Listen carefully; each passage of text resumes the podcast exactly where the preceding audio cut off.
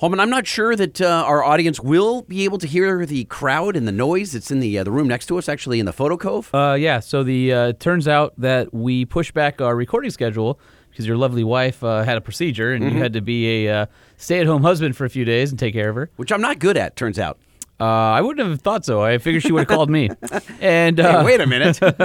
And anyway, so we're here on a non-standard recording day. Yeah, so this is, you know, it's the Motor Trend headquarters, and they have these huge, both photo coves, and they have recording studios for video, et cetera. And there is a group of 100 people out in just on the other side of our wall. And there's a bunch of cars that are pretty cool that we can't talk about. And when we walked up, we went through... You know, we have to key card in the building, we have to key card through a door, and then get a key to where the studio is. And they all had closed set signs. Closed set.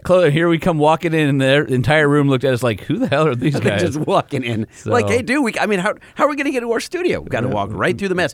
Although they did have a cool catering setup, so we may have to pause at some point. And you're going to go get cookies, aren't you? I'm going to get, those chocolate chip cookies look pretty good. Well, so we have to make nice with them. They already asked me, hey, what happens if we start up a car? I'm like... text us and let us know, and we'll pause unless the car's really cool. Yeah. Then we'll just let it go because we want to hear it. Yeah, that one that's sitting outside, I don't know if we can talk about, but that was that's pretty cool. And then the orange one in the cove? No. The 760 horsepower one in the cove? No. Yeah.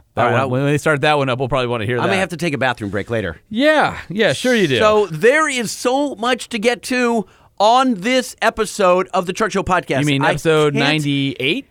Oh, yeah, two away from the hundo. Yeah, so speaking of that, we have to help and encourage our listeners, because I posted something on social and said, hey, guys, I've probably had 20 or 30 emails from either DMs, email, social, where people said, 100 is coming up. What are you guys going to do? Well, technically, we've already done 100 because we have our bonus episodes, right? So not counting those, but the official 100 is coming. We are far too busy to figure out what to do for the 100th. I know we talked to Finnegan a little bit about it and all that. What we'd like for our listeners to do is tell us your favorite moments.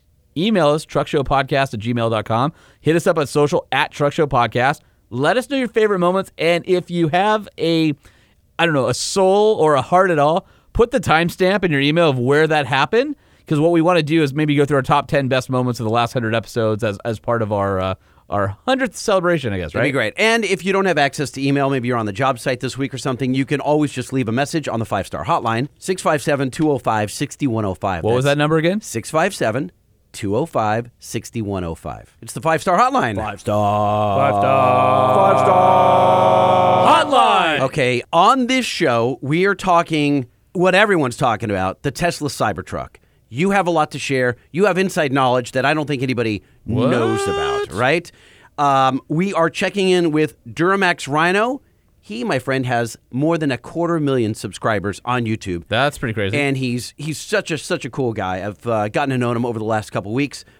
And we're checking in with Joshua, and I'm going to screw up his last name, so we're going to have to get some clarification on that. It's like Mazuroli or something, or Mazuroli. We need to talk to him about his Facebook profile. We do that too, but he owns Vague Industries. But what does this mean to you? He's throwing a super rad event that I think you're going to find fascinating. It's coming up early next year in Arizona, and anyone's invited. Before we get started, we have to thank Nissan. Absolutely. So if you're looking for a half-ton truck, check out the 2019 Nissan Titan and Titan XD. Head on over to your Nissan dealer, nissanusa.com. For the truck industry's best warranty, 5-year, 100,000 miles, those super comfortable zero-gravity seats, and that Fender audio system. Why do they call them zero-gravity, by the way? You feel like your butt is floating on air? Yeah, so it was actually technology that was used by NASA to basically make comfortable seats in spaceflight so that there weren't any pressure points. And so the seats are designed so it's so funny. We bitch and moan about doing like a 500-mile. They have to go for weeks on end, right? And sit in that seat. So basically it was designed or engineered so that your body wasn't sitting on any one pressure point. It's evenly distributed, and that's what makes those seats so comfortable. Nissan went in, took that technology, and designed the seats so that they spread that your body load, even guys like us, evenly. Which is hard to do. It's not just the bottom, the seat cushion, but it's also the back. The whole seat, yeah. Okay. Yeah, so Nissan's known for their zero-gravity seats. You can get them in a lot of products, but you can get them in the Titan and Titan XD. And then, of course, we can't forget our friends over at Decked! And hopefully because you're listening to this show, you do have a pickup truck. And that means you've got an open bed and room for a decked system. It is a really fascinatingly Well, fascinatingly? I don't know if that's a word. Can we send that to the judges? Yeah. They say... Yeah, no fascinating. Not a word. Okay, all right. All right, so it is a really well-designed... Fascinatingly well-designed? Fascinatingly well-designed... Is it also utilitous? By the way, when I was at Trucking Magazine in like 2003, we had this bet amongst staffers of who could invent words. And so, of course, if your word gets published, it's a real word, right? Got past the copy editors? It published where? In Trucking Magazine, right? Oh, so we would try to sneak words into our manuscripts. Oh, that's great. And so I snuck in utilitous. So to this day, I own utilitous. Okay, that is a word. I take that buzzer back, and now you get... Thank you. All right, so this is the Decked system is it really is wonderful because it's sliding drawer system that we've talked about our Texas ball bearings, right? Super buttery smooth, but you can put 2,000 pounds on the deck. So not only do you have these drawers, but you can put your ATV. Well, don't forget it's weatherproof and it's lockable and it's dustproof and just super damn convenient for organizing your life. The damn thing's made out of recycled plastic bags. Is that what it is? Yes. Are you sure? Yes, I am sure. It's not made of unobtainium? No. By the way, is that also a word? Well, Oakley has owned that for since like the late 80s. All right, I should get a ding on that then. No buzzer on that one? No. All right. Unobtainium. Well, it's kind of a word. It has been published, but it's not ours. So here's the deal. If you're in need of a truck, see Nissan. If you're in need of organization in your life, see Decked. Decked.com, NissanUSA.com. On those notes, support our sponsors and start the show. Let's do it! The Truck Show. We're going to show you what we know. We're going to answer what the truck, because truck rides with The Truck Show. We have the lifted, we have the lowered, and everything in between. We'll talk about trucks that run on diesel and the ones that run on gasoline. The Truck Show, The Truck Show, The Truck Show, oh, oh. It's The Truck Show with your hosts, Lightning and Holman. Just occurs to me that there's people on the closed set outside this room, and we're singing. They have no idea. I mean, we have some sound tiles on the wall, but this is not a soundproof room by any stretch of the imagination. I have a feeling that we are louder than they are. Oh, probably. They're probably going, what is going on in there? And why did they only just sing a part of a song? Yeah, like just and a jingle out or something, of tune. Because they can't hear it because the rest of it is in our headphones. All right. What we should do is we need like a big EV or whatever outdoor speakers outside the studio. So when we're in here, people out there can listen to our charm. Giant JBL. Just giant. Just blasting sound in the photo studio so they remember we're here. Not a bad idea, but I think it would kind of come back into our studio because our soundproofing is not all that good. No, because I did it. Yeah. Okay, so I want you to, let's start the show off with this guy right here. This is a friend of mine has been listening to the show since episode 1. Why? I think out of guilt. Guilt? Yeah, guilt. Just supporting? Was he like just moral support? He goes, hey, dude, I really like the show, but I like you, and I want to... But here's the thing. He texted me this morning, and he said, I'm at the LA Auto Show, and I need to talk to you. Okay. And I don't know why. And I said, what's up? And he says, no, you got to put me on the air. All right, and I'm dialing. So Sean Moore. Yes. Dial up. I don't have an intro because I don't know what he's talking about. That's the problem. Hello. Mr. Sean Moore, it's Lightning at Home and Truck Show Podcast. What's up, dude? Doing well. Why are you guys calling? Well, why are we calling? Because you texted me this morning and said, hey, I need to talk to you on the show. And I said... Why? And you were very vague about it. I also said why. Oh, it was probably because I'm standing in the Mini Cooper booth here at the LA Auto Show. And no, probably not. How dare you? How dare you? Were you going to update me on Mini Coopers? By the way, they do have a Butch Mini Cooper Countryman there. The new GP is a beast, though. The Mini Cooper GP from John, the guy that you mean John, all the Minis. John Cooper Works? Yes. Not that I would know, because how would I know? Right, how would you know? Yeah. What do we call? No, what are we talking to you about? I called you earlier because I had the winning lottery numbers, and you missed it. Story of his life. So, no, I might have something for you on the side of my yard. It's about 3 feet deep in mud because of the last rain. But is it a mini truck? Need your Mini Cooper to dig it out of it. No, seriously, what are you talking about? Because I was at your house, and there's nothing in mud. You don't have any mud on your side yard. So what do you have? That's true. It's all concrete. Yeah. I've got a Jimmy 66... Hoffa. Long bed Chevy truck. I hear on the streets that you have a truck show It's called The Truck Show. Uh-huh. Yeah. And you have a convertible midlife crisis vehicle. I'm not going to name what it is. And Mercedes SL. Sorry. Sorry. I was allergic to pretentious a-holes. Hey, what? No way, dude. It's got a supercharger. So it's a 66 Chevy truck. Brand new crate motor in it. Long bed. Jalopy. But nothing would fit you better than this white trash vehicle. So, but I feel like it might be too white trash for him because he's Mr. Farkle. Now, wait a minute. What are you saying? No, he can bedazzle it, though. Hold on, Sean. Wait. Stop. Wait. So, you're at the LA Auto Show. You should look at his face right now. He's super confused. You're calling me to tell me, are you selling me this truck? I don't understand. Well, I texted you earlier for you to call me when you guys are doing the show because I wanted to give you this truck. Because I feel sorry that you're so low to the ground in that Mini Cooper. I wanted to give you this 1966 beast of a truck. Really? Are you being serious? I am dead serious. Are you trying to make my man Lightning whole and credible and authentic? This is not going to do it. The truck, he needs a lot more to fulfill his manhood. So wait. So this truck's going to be on the right path. So... I don't understand. Are you going to let me borrow this, or what are we talking here? I am going to give you this for $1. You're buying this vehicle for $1 to get your manhood back. You know how much respect you're going to get on the street? I'm in shock right now. Hold on. Are you actually going to sell me this truck for $1? $1. And you're going to give me the pink? A pink slip, yes. So hold on a second, because you're texting me these photos right now. Hold on, I'm looking at the truck. I'm looking at it right now. Dude, that thing's way cooler than anything you deserve. So Holman, describe this truck. Holman needs it then. Yeah. Well, wait a minute, you can't even give it. Wait. Then I have extra manhood. Yeah, I haven't got $1 yet. I just got a Venmo dollar from Holman, so I don't know what you want me to do. All right, here's the deal. Long bed, 66, awesome patina. Looks like it's got a little bit of rust down the quarters and bottom of the A-pillar and all the places you'd expect rust on a truck like that. It has it's an 8-lug truck, so it's I guess that would be a 1-ton from back then. It has full floating rear axles. It looks like it's 2-wheel drive, and it's got the awesome stamped steel star wheels that were chrome at one point, but now have a nice layer of rust. They're not off a trailer? Yeah, they might be off a trailer, except they're 8-lug, so I'm not sure. And it has the original California black, yellow on black license plate, not the repop from today, the original one, and it is also rusty. So it is. It fits you very well, Jay. I'm gonna go on OfferUp and get you a lawnmower to put in the back. I want you to get a little side hustle going so you can fix this bad boy up.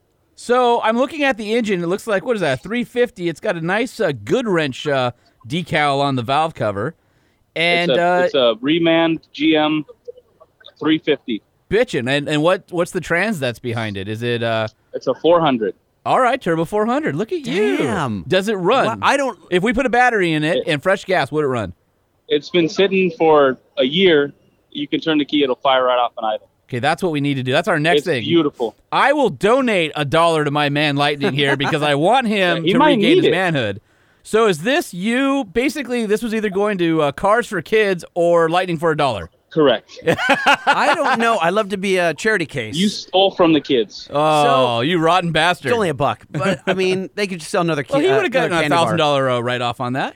So, wait a minute. All right, so what if we... I'm just in shock here. If this is legit... Now, Sean, you've got a lot of vehicles. Yeah, too many to count, I would say. Probably in the 40s. So, he doesn't need this one. Easy for you to part with? It's easy. It's going to be in the family still. Okay. And it's going to be emblazoned with Truck Show podcast stickers for sure. And I think we need to go down there. We need to get the look on Lightning's face for the very first time when the side gate opens up and the truck is revealed. I think what we should do is we should do it at night. We'll put a bunch of lights behind it and then like a fog machine. And then that way it looks way better than it does in these pictures. The big reveal. But I think you need a patina Chevy in your life. I don't know what to say. I'm really excited about this opportunity. And it's a big window. If this is really going to happen. Look, it's a big window. Hold on, but are we going to hang up? I was scared. I kind of put you on the spot wanting you to call me from the podcast. We're doing it. I was scared you didn't want to take it. No, we're doing it. So now I'm putting you on the spot to take it for the $1 and make this thing work. I'm excited. Let me see those photos again. I'm actually disappointed that you'll have a running 60s truck before I will. Oh, my God. Which doesn't seem fair. This is crazy. I've never owned anything like this. I know. It's way too cool for you. I totally forgot I had it. I mowed the lawn. And it revealed itself behind it. You know what's funny, though, is I'm looking at the truck, and you know how our friend Lightning here is a little bougie, right? He likes the finer things. He likes the finer things. Wait a minute. You're driving the brand new Ram. That's part of my job. Freaking Sean's got a Mercedes. Yeah, the whole thing. Like, yeah. All right, here's the deal. Wait, your wife's driving a Ram. You're driving a Mercedes, too. Yeah, but he's got a range. Like, don't just call me out as bougie. You have a Mercedes convertible and a Mini Cooper. We have to make you whole. You could have left the convertible out. That took his manhood. Now, wait, are you... And it's got a tan interior and it's white. I'm like, how much more old man can you get?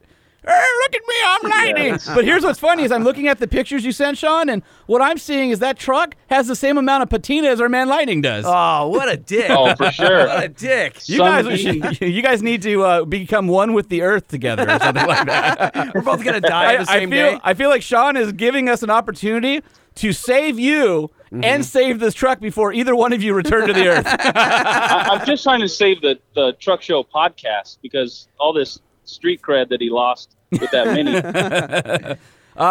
Sean, does it make it better that I picked him up in a pickup truck today and he rode to the studio in a truck? Does that help?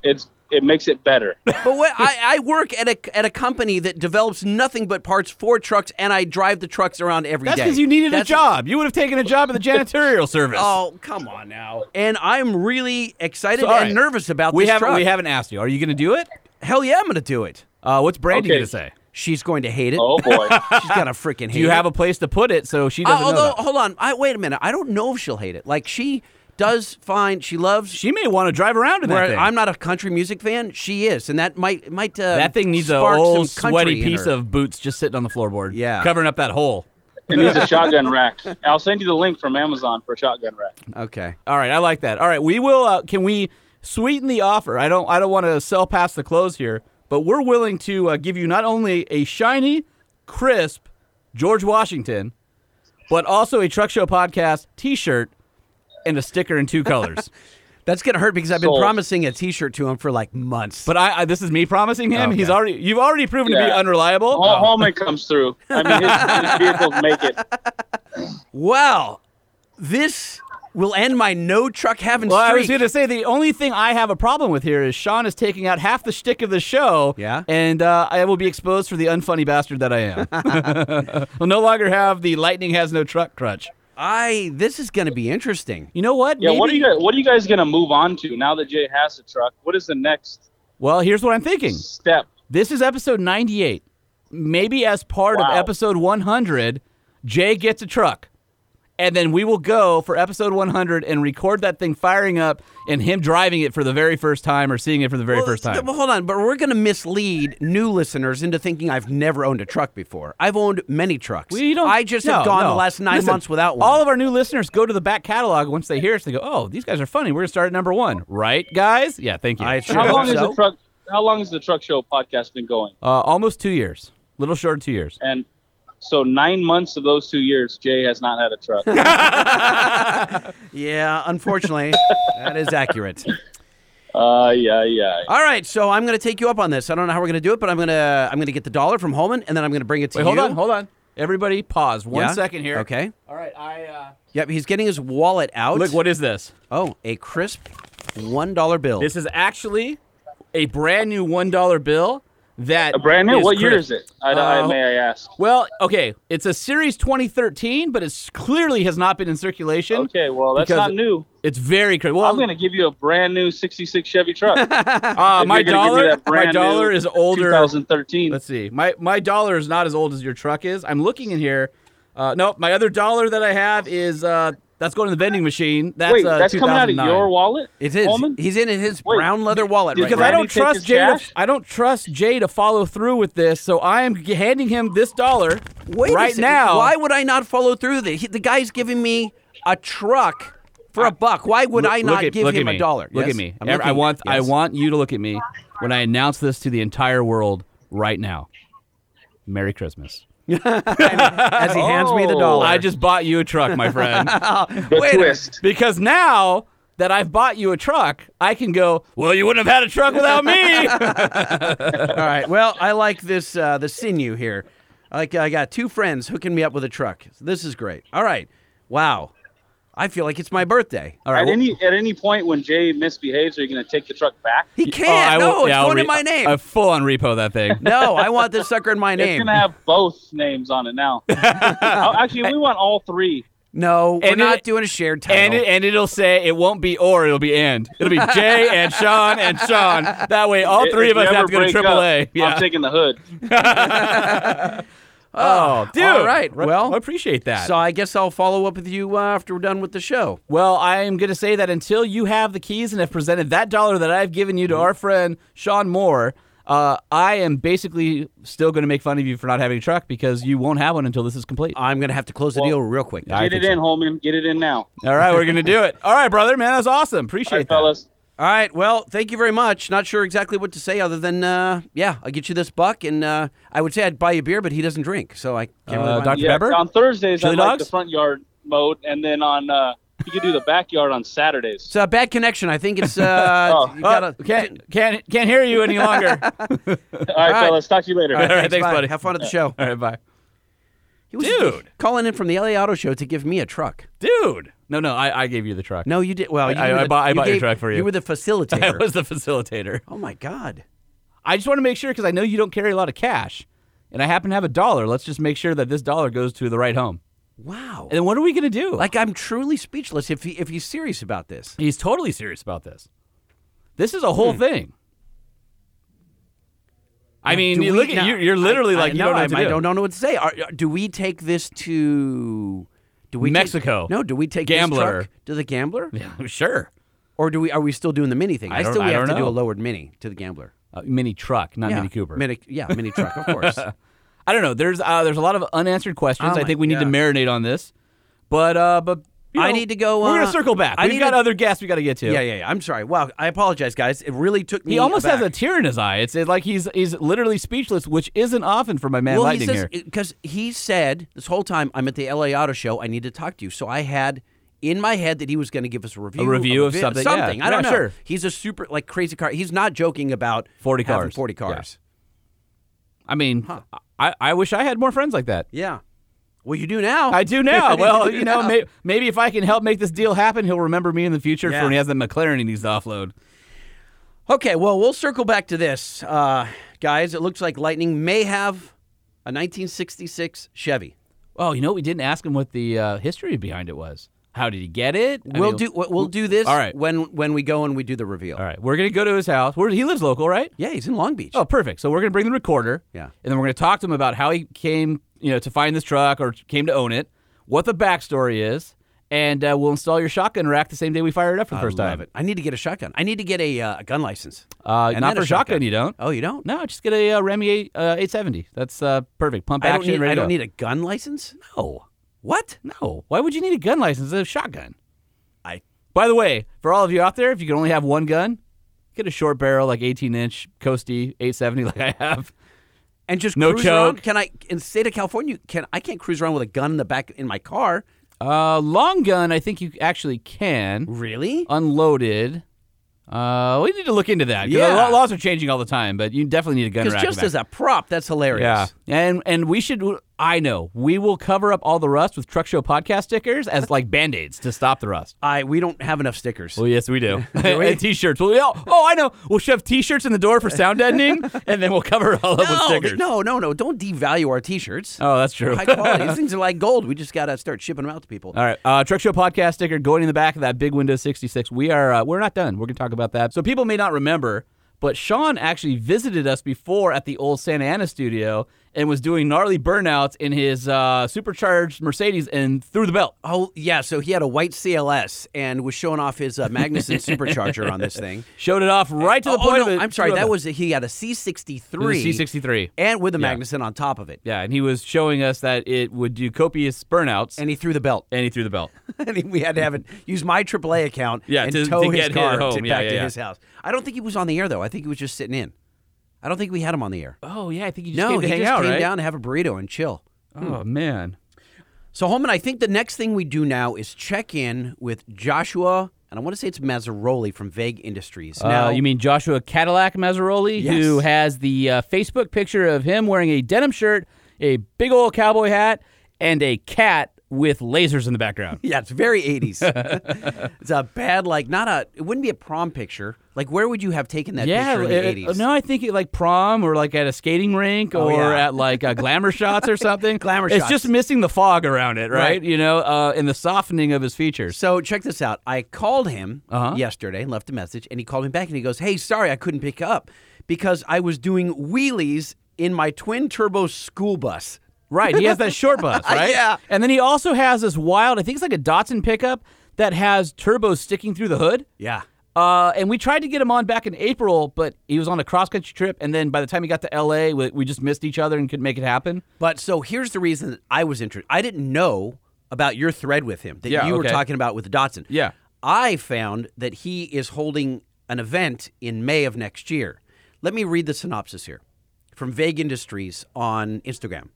We are assembling a Death Wish mud buggy adventure in late May with 4x4 converted cars. You'll need a minimum of 33-inch tires and recovery points.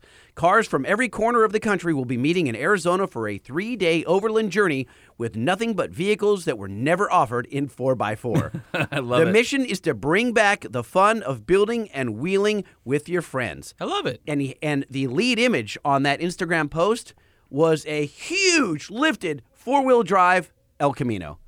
So I thought, all right, we got to dial up Josh. All right, well, let's do that.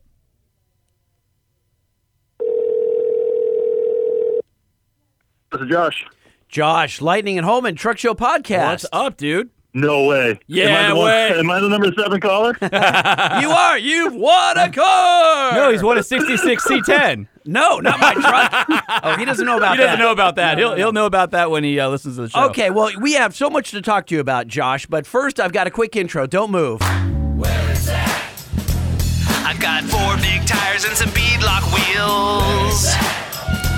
I've got 4 big tires and some beadlock wheels.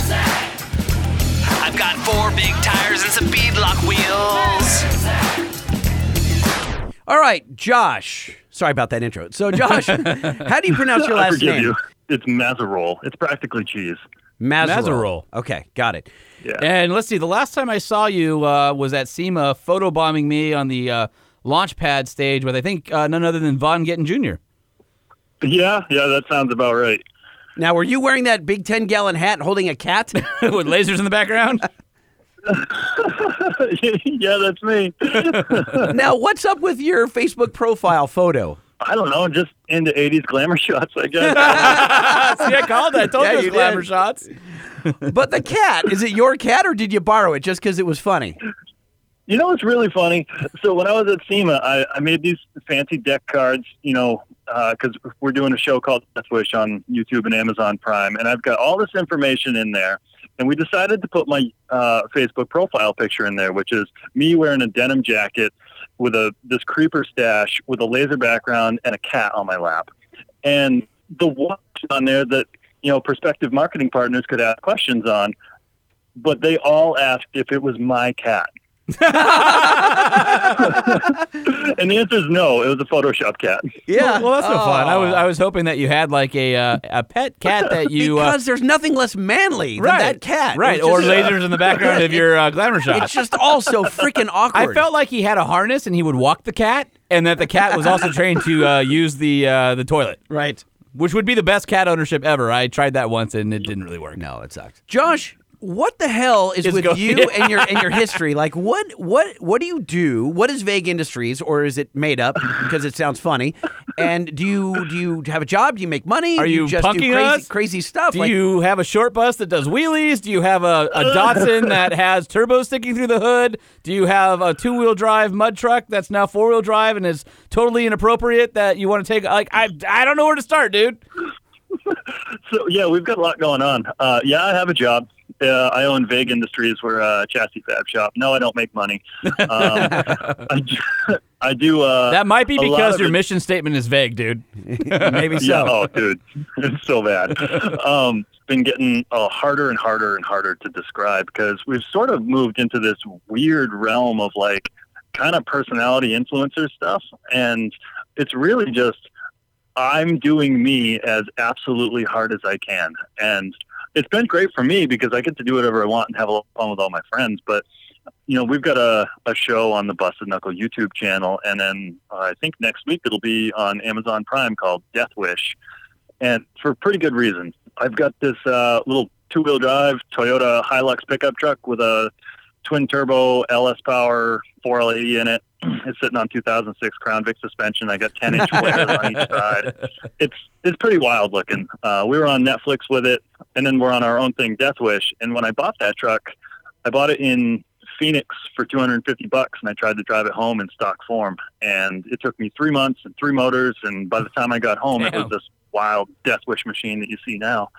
But through doing that, I met some of the most amazing people on the planet, because when I left, I only had a screwdriver, a tire iron, vice grips, and 4 zip ties. That was my entire toolkit. I was able to do a valve adjustment on the side of the road with a beer can, because I know that that's 0.00376, so 2 layers of 8 thou and 3 layers of 12. That's too much math for us. The rest was I had to rely on the kindness of strangers, and the only strangers that are going to help are incredible people. So I was able to meet, like, some of the coolest people on the planet that have since turned into, you know, more than friends, they're family now. So I've been on this mission to sort of expose the kindness of strangers in America, because if you look at it through the eyes of the media, it's a dangerous, scary place. But you get out there, experience it on a person-to-person level. It's full of love, kindness. Now, when I do all these trips, like, I've got this little truck that I've done a lot of them in. That, you know, it makes 850 wheel, 11 crank. Is that all? Because that seems awfully light for a truck that weighs 2,000 pounds. No, wait, what crank is your phone cut out there? 1,100 at the crank. Oh, my God. Yeah, so it's about 11 at the crank-ish. So I don't have a single gauge in this truck. Not one, not fuel, oil, nothing. No gauges, no gas. And I've crossed the country 9 times in it. Are you kidding? Wow, that's pretty impressive. And I think last time you were making a road trip, it was back in April, and we tried to hook up, and then you were delayed by something that broke or whatever, and we just missed you. So. Yeah, I had to do a quick parking lot crank and rod swap in that truck. Who does that in the parking lot? Well, could it be because you didn't have gauges? I'm just asking the question. I feel like it's a good interview, or I should throw that out there.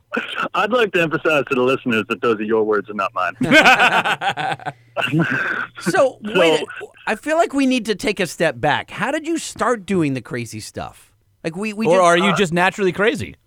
So I think that ultimately I'm just sort of naturally crazy. Like, I've been doing this stuff, and then who owns Busted Knuckle, I sponsored one of his drivers, I don't know, a couple of years ago. I made a custom axle housing for the Meritor RF 611. I did a chromoly housing, aluminum planetary hubs, and something that's really never been done before. And I got involved with them and started telling stories at the bar one night after the Off-Road Expo. And he was like, dude, I'm going to just give you some cameras and you turn them on. You're already doing the thing. You don't have to do anything different, because I'm doing all this stuff whether anyone's watching or not. And, like, it's just my lifestyle. So now that we're actually putting it out there and people are consuming this content, like, it's really sort of spun out of control. Like I said, I've been sort of doing this anyways. I basically come back to the shop. I'll do a bunch of work. I specialize in chassis and suspension. So, you know, we're prototyping our own coilovers. We make laser cut CNC bent chassis and axle housings and basically anything. Well, and where does and so where did you get this background? Where was your father doing this type of thing? Friends? Like, is this right out of shop class at high school? You know, I really got my start with my dad in the garage as a kid. You know, we did our first solid axle swap frame up build when I was 9 years old, and then, you know, I turned 15 and rolled my truck over, and my folks said, "We're throwing the truck away, or you're fixing it by yourself." So I was sort of forced to learn how to do all the things I didn't know how to do. And by the way, you're doing this in an area of the country that isn't exactly known to be a hotbed of fabrication stuff, up in New Hampshire. Yeah, no, it's pretty dead up here. There's essentially no expendable income, you know, at least in this corner of the industry. It's a weird place to be doing it, but like I said, I'm doing this whether anyone's watching or not. So it's not necessarily about. I don't give a damn about money at all. I've got a goal where my personal goal is to become a billionaire, but not one of financial stature. I think that there's a new definition, and that's somebody who positively affects the lives of over 1 billion people. And now that we're sort of going down this sort of entertainment personality type road, you know, that's something that's scalable. Whereas my labor hours in a dirty, dusty concrete shop, my labor hours aren't scalable.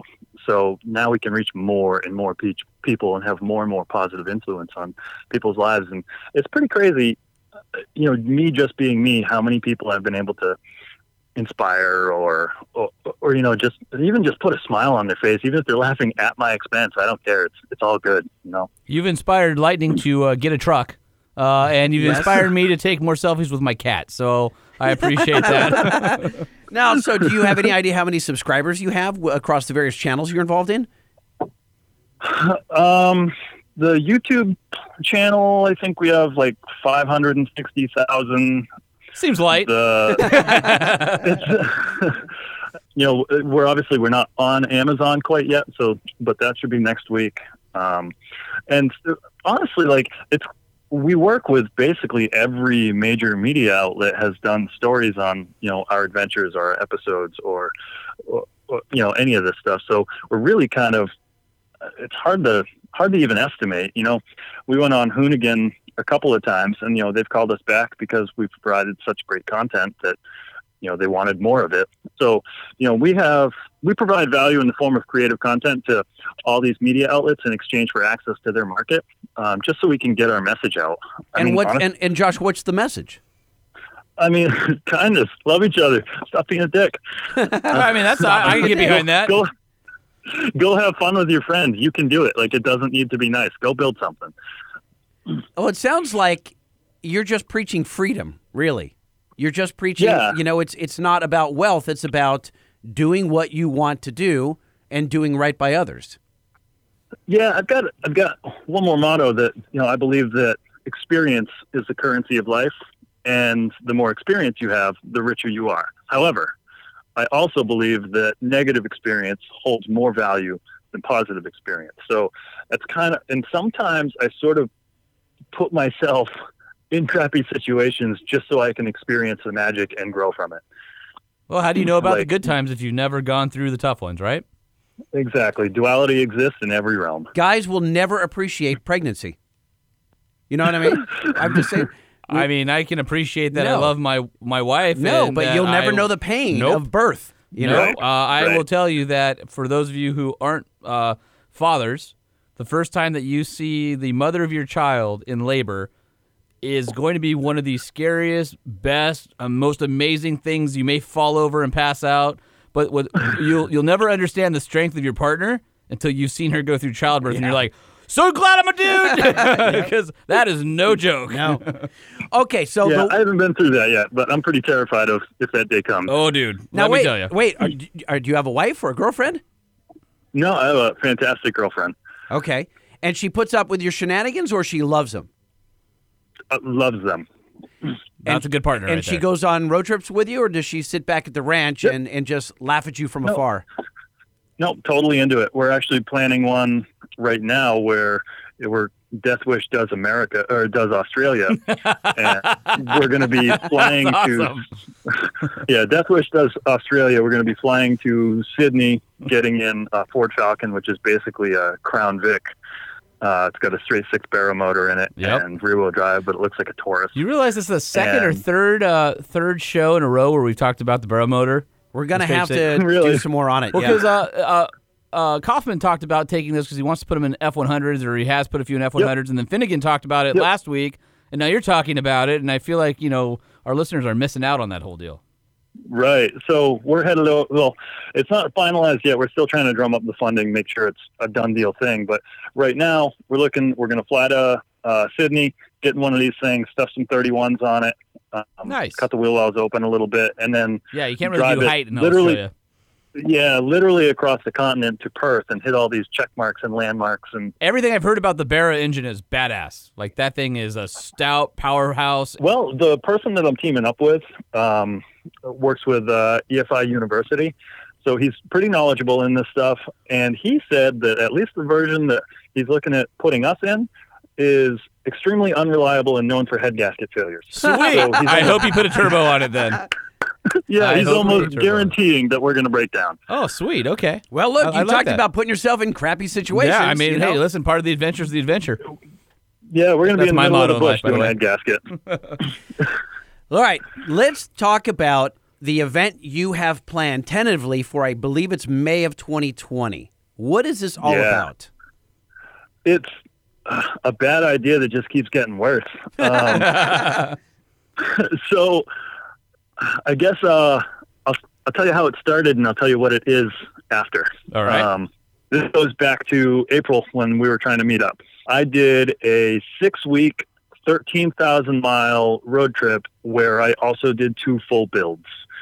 I drove my twin-turbo Hilux from New Hampshire down to Dallas, dropped off, drove it all to L.A., dropped my Hilux off, got in a 1966 Chevrolet C10. I got that running. I drove it to Dallas, not without incident. Broke down plenty.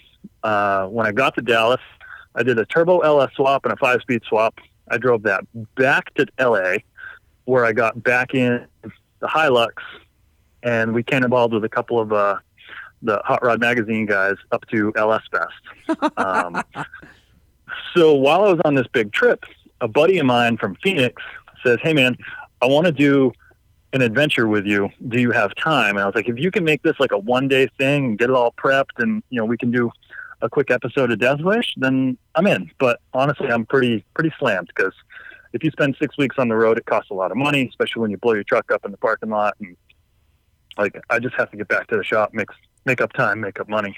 And he said, yeah, no problem. I showed up, and what he wanted to do was, there was a junkyard down the road from him that had a Cutlass Supreme sitting on a CJ6 chassis.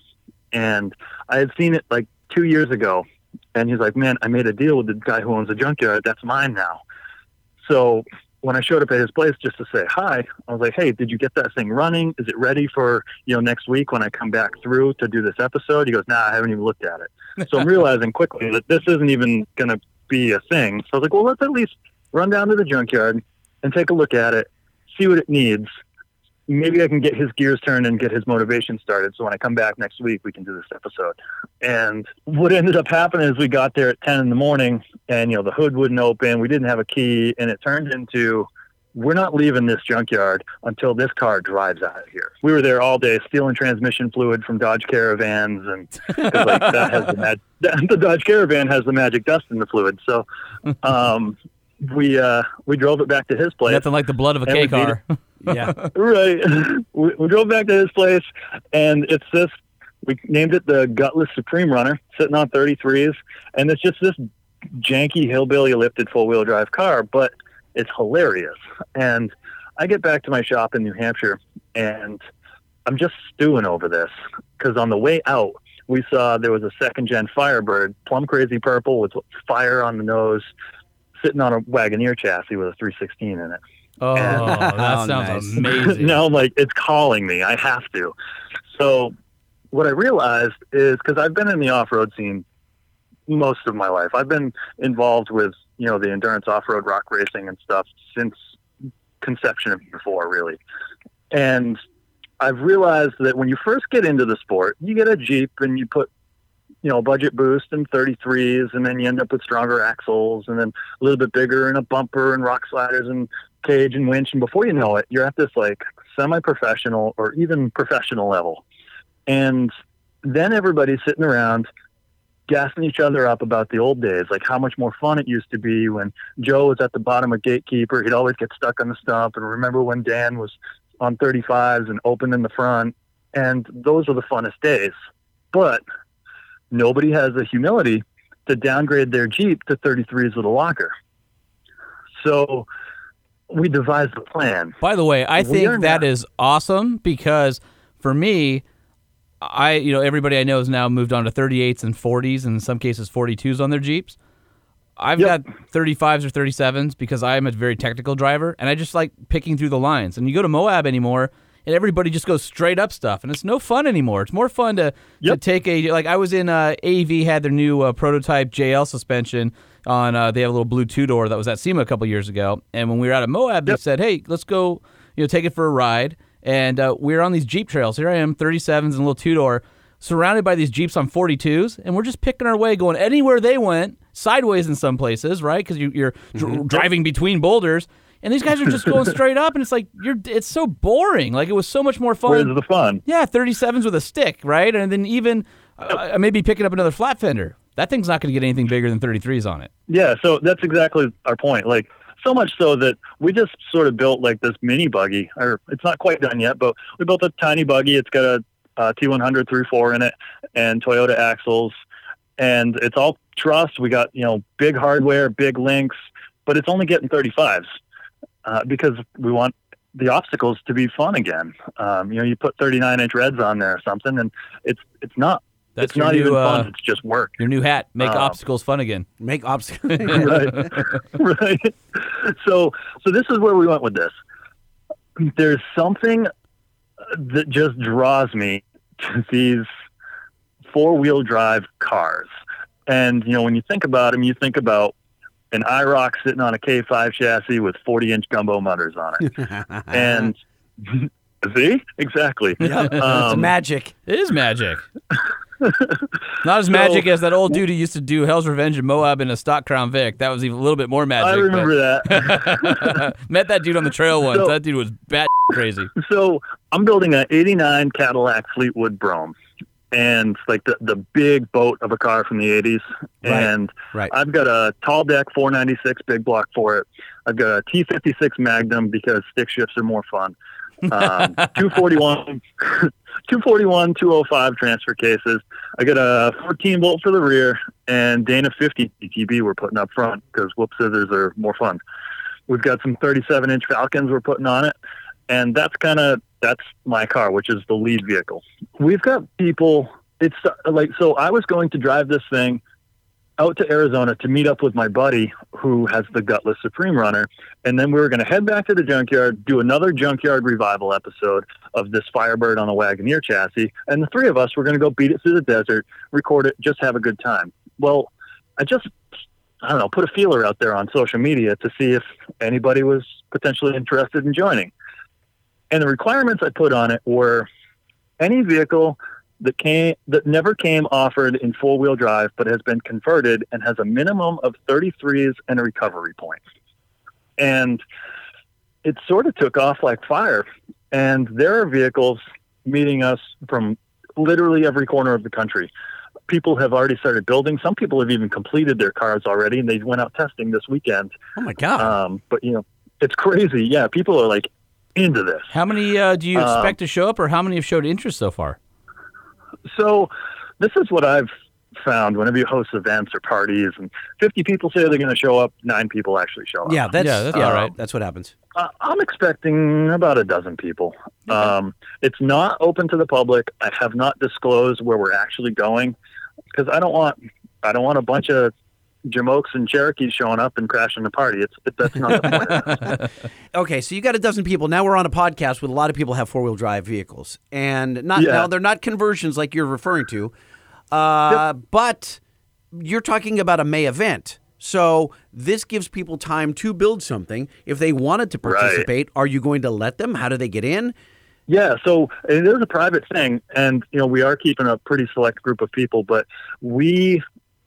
If you wanted to participate, you need to meet the requirements of, you know, a car that was never offered in four-wheel drive, has been converted, has a minimum of 33s and recovery points.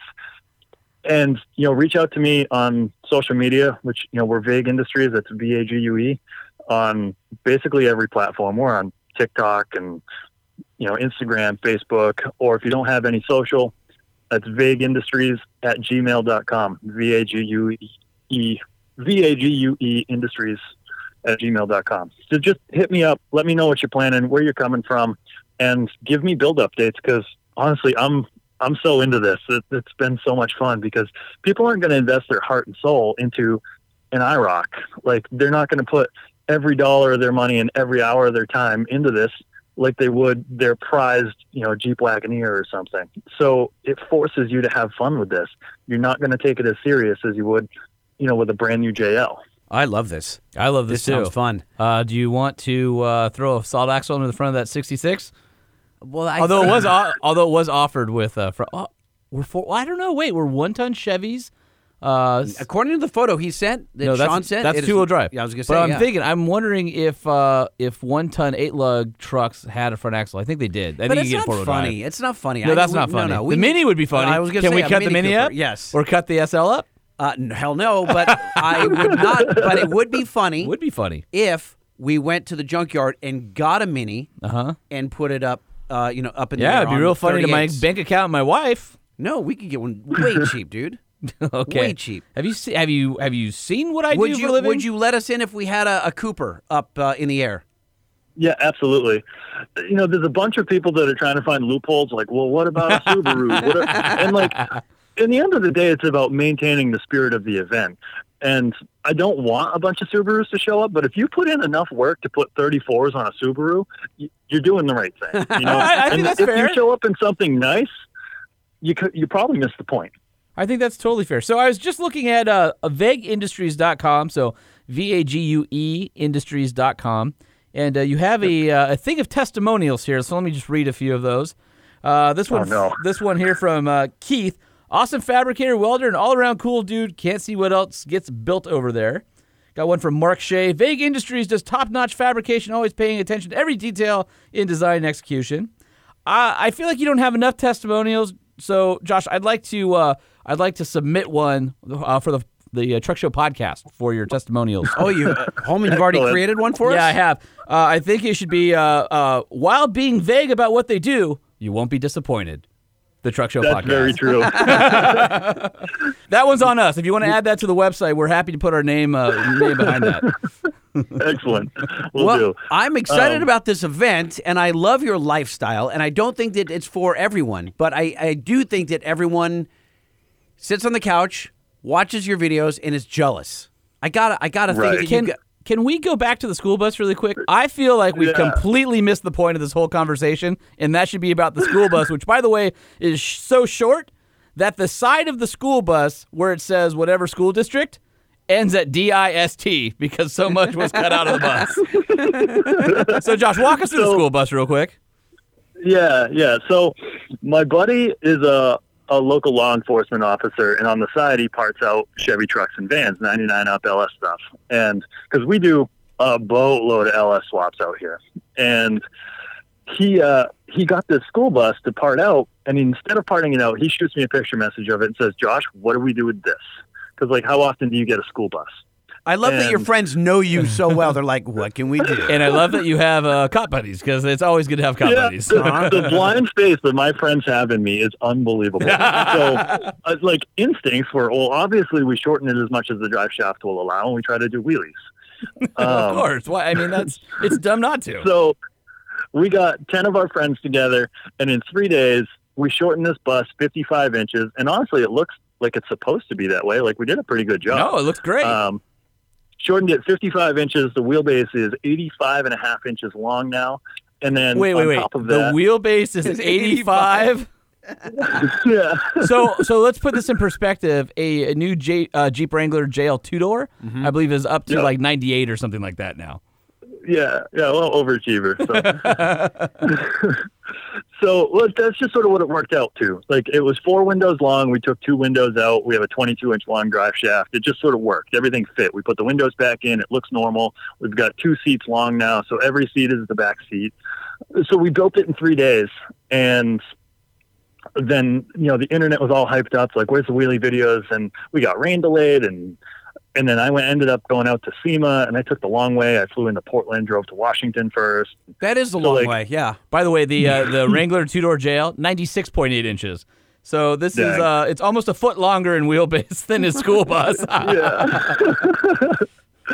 So yesterday we finally all reconvened and we're doing this. But on top of shortening this thing 55 inches, we also accidentally twin-turboed it. I love it. Accidentally. We backed right into a twin turbo setup, It happens. Let's be honest. What? But yesterday was one of the funnest times I've had in a long time. A bunch of our friends got back together, and we tidied up the loose ends, and we went out, and we wheelied it, and it dragged bumper. It was hilarious. Hilarious. Everybody had to sit in the very back for the added weight. Well, you've got a video with everybody in it. And it looks like a bunch of middle-aged school kids. And by middle-aged, I mean like 40-year-olds hanging out in the school bus. Yeah. It's awesome, dude. That's he needs a bumper sticker that just says Drags Bumper. Yeah, right? Right. So, yeah, we dubbed it the Spool Bus. Well done. There you go. So it's been a huge hit. It's been a huge hit, and we recorded it. We haven't had a chance to produce it and publish it yet, but it's coming. You got to be patient. We've got a bunch of awesome episodes that are sort of slated ahead of that one, but it'll come out, and it's a banger for sure. Now, do you have a full video production team now? Because there's no way you and your girlfriend are just chopping all this video up. So the way it's working is it's super raw right now and all self-filmed, which I think is sort of endearing and part of why, we've gained such a following with it. It's self-filmed, and then I send the film off to Busted Knuckle Films, which is primarily a YouTube channel, and they produce it. They send me a proof. I say, yeah, change this, add this. This is good. Let's publish. And then we go live with it. Gotcha. I tried to do it. I thought that I wanted to go down that road. I took this 60-lesson film editing class and then storytelling classes, and then in the end of the day I realized that I have a fabrication business to run and I just don't have time to do all that, so I ended up not doing it. And then when I partnered up with Matt at Busted Knuckle, it just made the most sense for both of us, and we're both prospering. I went to SEMA for the sole purpose of gaining marketing partners for paid product integration so that we can go even harder at this Death Wish show, because it's got traction. We've only published 5 episodes, and it's already averaging almost 900,000 views per episode. Oh man. Well, that sounds like a podcast.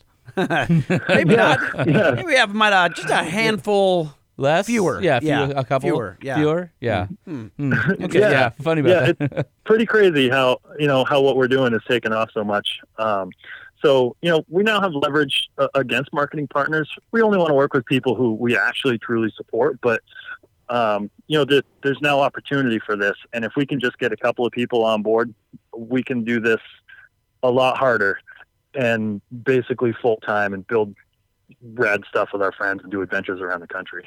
Again, freedom. Yeah. Red blood American freedom right there. You and I should do? By God. We should buy a school bus to outdo his. We'll call it the Stool Bus. The Stool Bus? Yeah. That's what it's going to be. But we need 10-gallon hats and cats. And cats, like a whole bus full of cats. Well, I will see you at LS Fest and we will duel.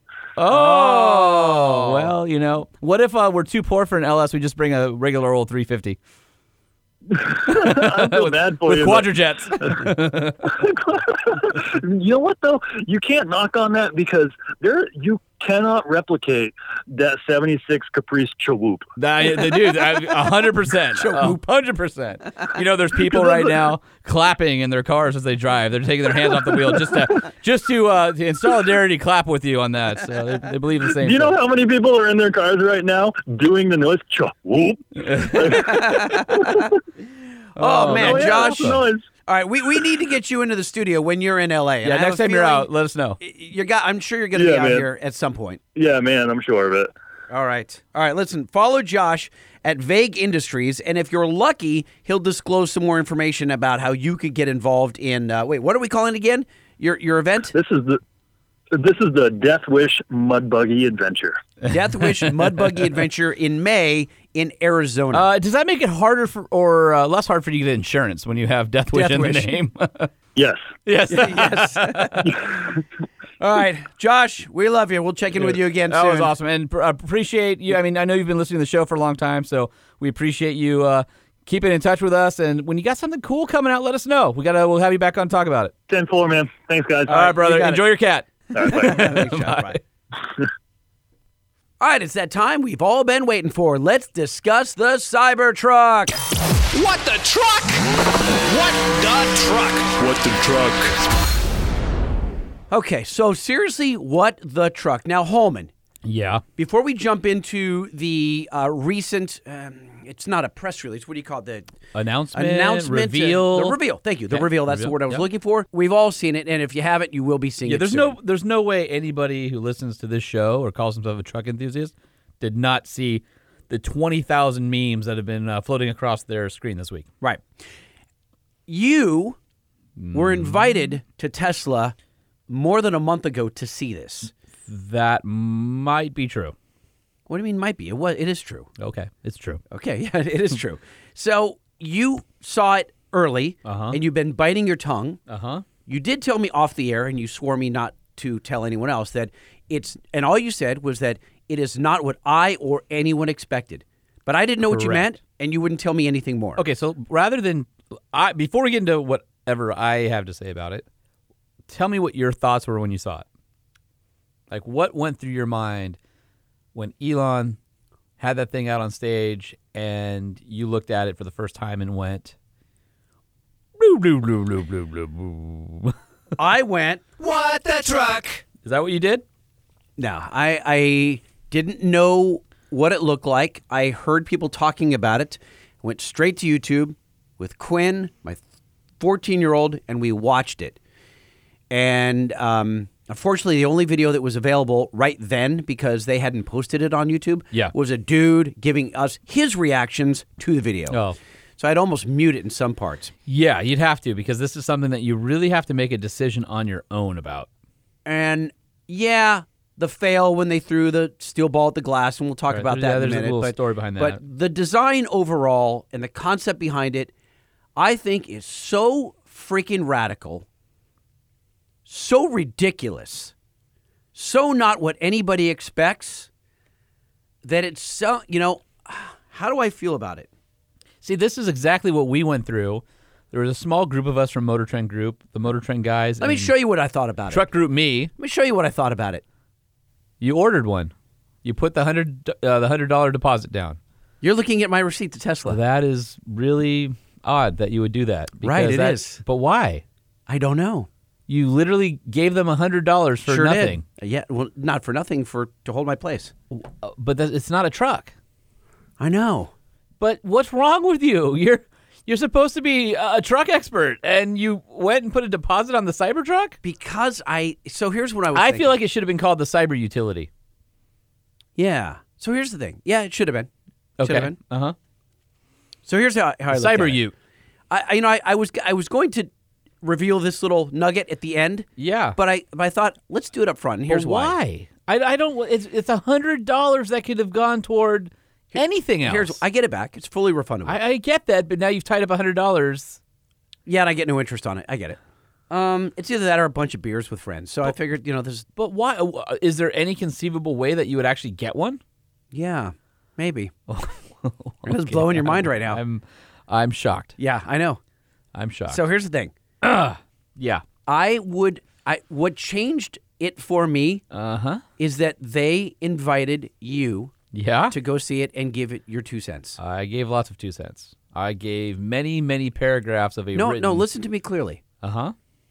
The fact that they invited you over a month in advance and they asked you, Elon freaking Musk asked you specifically, what do you think and what can we add, what can we change? I want you to discuss that. So, yeah, story about that. Here's why. So here's because you're wondering about my purchase decision. Yeah, your motivations, right? Yeah.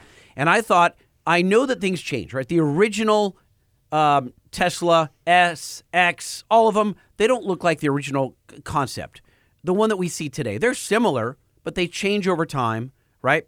And I saw the date, expecting to go into production in late 2021. Yeah. That's 2 years they have to fine-tune this sucker. Right. Okay? And I thought, they're already... That prototype you saw, I saw the clay.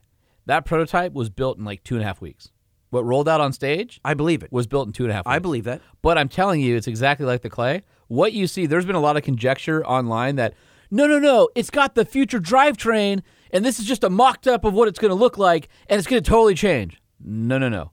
What you saw is what's coming out. Right. The future, what they call the Plaid drivetrain, the three motors off their future platform is what's going to underpin it. I understand that. What I'm saying is, and I'm fine with the looks, believe it or not. Okay. How steampunk of you. Right? I think that the car will be, the truck will be, whatever the hell it is, the thing will be advanced enough, and they will listen. I'm hoping. I'm only giving them $100. If it was $1,000, I probably wouldn't have done it.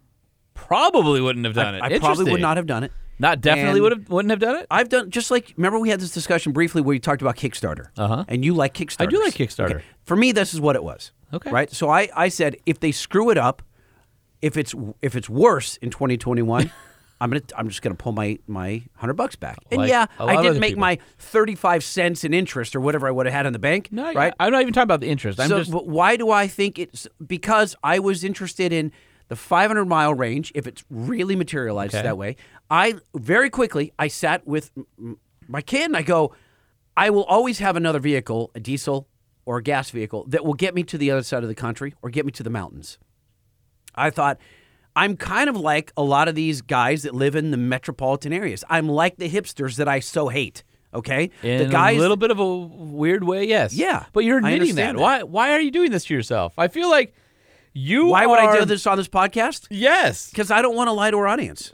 Okay, because I find this vehicle oddly fascinating. No, I don't. It's fine. I get oddly fascinating. I'm not putting money down on it. So I can appreciate what they're doing. I have liked being an early adopter in the past, just like you with your Kickstarter campaigns, whether it's a really bitchin' backpack or suitcase. Something for your Jeep or suitcase, whatever, right? And to me, I go, it's really kind of cool. The concept is cool. And if Rivian comes out with a better one, or I don't know, I'm banking on the fact that by like 2021, I feel like you're treading water here. You're trying to come up with a big reason how you're going to make me go cool. I'm totally on board. Not at all. Okay. No, not at all. I mean, I figured that you'd rip me a new. No, because I don't. Here's the thing about people who do disrupting, right? Tesla, admittedly, is not a truck company. They admittedly don't understand the truck owner. Clearly. But they're making a That was quote, obvious unquote, when he got on stage. He was, I don't think he'd ever sat in a truck. They had all the half-ton crew cabs in the design studio. This was patterned after all the crew cabs in terms of size. It's about as wide as a Raptor, except the bodywork goes all the way out to the sides because it fits three across. So it's a six-seater, like a 3+3, and it's wide enough to do that. It has a 6.5-foot bed. So I think, here's the thing, with disruptors, you kind of don't want to be on the wrong side of history by nay-naying it from the beginning and being like, it's a piece of crap. And I had to take a breath. The story that I wrote that appears on trucktrend.com and fourwheeler.com, it was my attempt to be incredibly open-minded, understand I'm probably not the core audience of this thing, but at the same time understanding there are going to be people who want it. How can I approach it and be open-minded? Here's what you wrote. Initial thoughts. This is by Sean Holman, by the way. Great article, I will say. Thank you. I shared this from every channel I have, including Banks. Oh, very nice.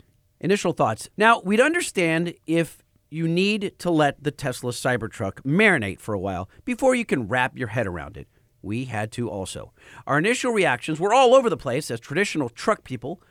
We feel like every preconceived notion we've ever known about trucks has been shattered. We feel violated. We think we need a shower, a cigarette, and a nap in no particular order. It clearly challenges any notion of what a pickup truck is, and maybe it isn't even a pickup, but maybe it's really an SUT. We aren't quite sure yet. And that's my point is, do I rail against it because of the design aesthetic and say, this is horrible, this is awful, blah, blah, blah, I hate it? Or do I take a step back and go, every time somebody's been trying to be bold and has been a disruptor, that was always the knee-jerk reaction. I feel like I'm better than that. I can take an objective look back, say I'm probably not the core audience of this. I'm probably not the core buyer of this. But I can see what they're trying to do. And if you look at it, they're trying to solve the range issue, so there'll be two different batteries. One is a stacked battery on top of the smaller one. They're trying to make it more secure, so you have a rolling tonneau cover that's also solar panel, which is interesting. It's got a completely glass roof, all the way from the windshield through the roof back to the tonneau. It has 35-inch tires. It has well over a foot of wheel travel. It has air suspension. They're solving and thinking about the right problems without understanding the truck market. That's where the disconnect is. And I wrote that to them. And I had written a quite a long letter as part of my visit of where I think it needs improvement and all that. The design, by the time we got there, was locked in. I don't like the fact that it looks like the peak of the roof wants to fall back a lot sooner than it does. the peak isn't over the driver's head. It's somewhere rearward. But then when you realize there's a light bar hidden up there for off-roading, right? That's so there, it gets it up higher, but still within the vehicle. It's sort of an interesting thing.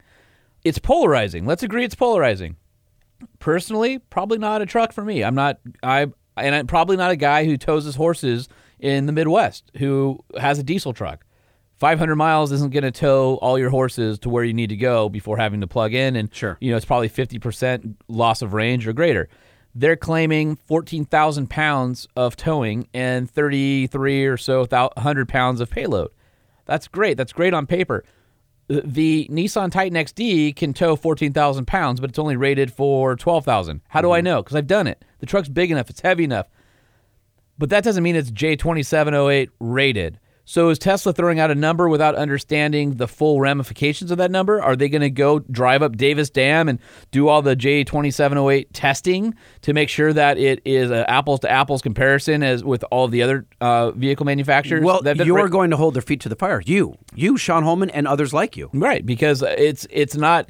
A number's only a number. So I'm banking on some of that. I mean, you're asking, and I'm not trying to rationalize my decision. And by the way, just $100 down doesn't mean that I'm actually going to buy it. No. But what it does is that, quote unquote, hold my place in line. It's no different than last night I was out to dinner in Manhattan Beach and it was packed and I was in a line and I put my name in. And as I'm waiting, you're thinking I could bail out any time to go across the street. That's literally what I did. Yeah. And so it was the same concept here. Yeah. And I thought if they get it right, I'm in, because at some point I need to experience. So I'm staring at a Mac computer. Yep. I'm a PC guy. Yep. I have a Mac laptop, and your Mac is like 27 years old, and you bitch about it all the time. But I did a Mac for one reason and one reason only. I wanted to know what it was about. Yeah. Okay. And I forced myself to learn a Mac. I'd been on PC my whole life, and I still prefer PCs. And I'm the other side. And I understand exactly the opposite. But so that's, by the way, loving my brand new for the first time in 5 years, my new work laptop in space gray. 15-inch Pro with Touch Bar. Oh, so bitchin'. I know, but they're not going to give you any hook. Apple doesn't do any deals for anyone. So no, I don't. But it's a premium product. I want it anyway. Yeah, I love it. I love this new laptop. So I like disruption. Yep. I try to promote that within my business, and I'm attracted to that. And it is scary. Disruption is very, very scary. It's the most radical of change. Right, and so you can't go out full negative until you understand what the disruption is and what people are trying to do. Because right now it's all the looks. It's right. It doesn't have camera or doesn't have mirrors. Elon wants to put cameras on it. That's not allowed by federal law yet. They're hoping by the time production comes, they can have the law amended to where you could have rearview mirror cameras and supplementing instead of just mirrors. You can't see over the hood because it falls away and you have a massive dashboard in front of you like a Chrysler LH car from the 2000s. They're going to supplement that with cameras. There's absolutely hoarded rearward visibility. They want to supplement that with cameras. But cameras aren't everything, right? So there's certain things truck guys want. The other thing is I asked them specifically, why don't you have a DIC in front of the driver? Because it's just like a Model 3. A dash instrument cluster. Right. Obviously, all the trucks have that. You have to be that to be competitive. Tesla's going with one giant screen. I think there's truck guys who want some of that information in front of them. That's not on a big tablet in the middle of the dash. But there's other innovations that are fascinating. The solar panel where you could get 15 miles a day just from your tonneau cover being rolled up. The kneel mode on the suspension where you can drop it low enough in the back where you can drive an ATV into the bed. Which, I have to pause you here. I spoke with as many people who want that frickin' ATV, the quad, as they, way more people that I think in my circle were like, how do I get that freaking quad? Yeah, right. And I think it looked just like my Raptor. I had a Raptor 700, and it looked like they had just taken a Raptor and then reskinned it. Probably. And then just put an electric motor in it. Yeah. I don't know what the details are on that. I was, obviously... Dude, if he can sell flamethrowers, he can sell anything. Quads. Clearly, he's a good marketer. And the thing has full skid plating. I don't know about his ability to speak in front of audiences, though. That wasn't a great presentation. It looked like he maybe was having second thoughts before he walked out, and something threw him off his game. Anyway, it's got full belly plating, full skid plating. It's smooth on the bottom for aero and also for off-road. You can lift it up. I mean, it's got a lot of the right things, right? But who's going to want to wait to charge in for 500 every 500 miles down the road? People with trucks who are driving cross-country, they want range. They want to have a 10-minute fuel stop, and they want to get back on the road again. But as we've talked about, not everyone. So, for example, me. So when I made my trip to Utah, right, I couldn't have made that trip without, you know, borrowing the Ram truck for work, right? So I had a diesel, and that was perfect. Pull it, and that was the only solution that would have worked for that trip. So this is not the right vehicle for that. Right. But 45 weeks a year, I'm doing my normal commute and do need a bed and and I would like to be able to go out just to Johnson Valley or whatever, which is well within the 500-mile range. Now, where would I charge it up? Hell if I know. Well, that's the thing is once you get there, so we talked about the Bollinger not being enough range at 200 miles. Is even 500 miles enough range if there's not a supercharger network nearby, if we're going out to the desert? I know, maybe. Depends where you're starting from. Maybe there's a supercharger network in Barstow or something. You hit it on the way home and grab dinner. So it's possible. You're definitely going in the right direction with this truck. The fact that it had 35s, and by the way, there is some genius in the design that nobody's picking up on. A couple things that were discussed were, the reason there's no curves on it is because it's cheaper to manufacture. You don't have to have a giant press. It's all angles and things that can be formed, you know, in like a brake press or something like that, not in a stamping. Also, if it's stainless steel, you don't have to paint it. And so not painting it means they don't have to have a paint shop. And so that saves a ton of cost, too, because you're looking at the $39,000 and going, well, how are they going to do this? I'm still wondering that myself. They don't have a great track record of introducing a price and then meeting it with their vehicles when they finally come out, mostly because they need the high margin for all the cash flow because they burn through a lot of cash, right? Right. So I don't know. Is it really going to be able to tow, 14,000 pounds, all that stuff? And then maybe for a couple of miles. Well, and stainless steel is awfully hard. So what are you going to do for pedestrian crash? That's not going to pass in Europe with those sharp angles on the front or even the tailgate in the back, because PED is a huge thing. You want to know why all the cars are getting ugly and look like they have underbites? That's because of the PED. They want you to flip the person up and over where they can go on the hood that's going to deform. A stainless steel hood. True? Yeah. I didn't know that. Yeah, look at the Tacoma. The whole reason the Tacoma bumper juts forward is to hit people in the legs to flip them up on the hood. So when they get hit, they go high, and then they can have a deformable surface to land on. So this one is... This is not going to pass. Crushing them and running over them. Oh, yeah, well... Right. And it looks absolutely brutal driving and in the daylight, which is kind of crazy. I mean, if you saw the thing coming down the street, you would stop and be like, whoa! Right. So it's polarizing. But is it a truck? I mean, if we go off of our what is a truck guidelines...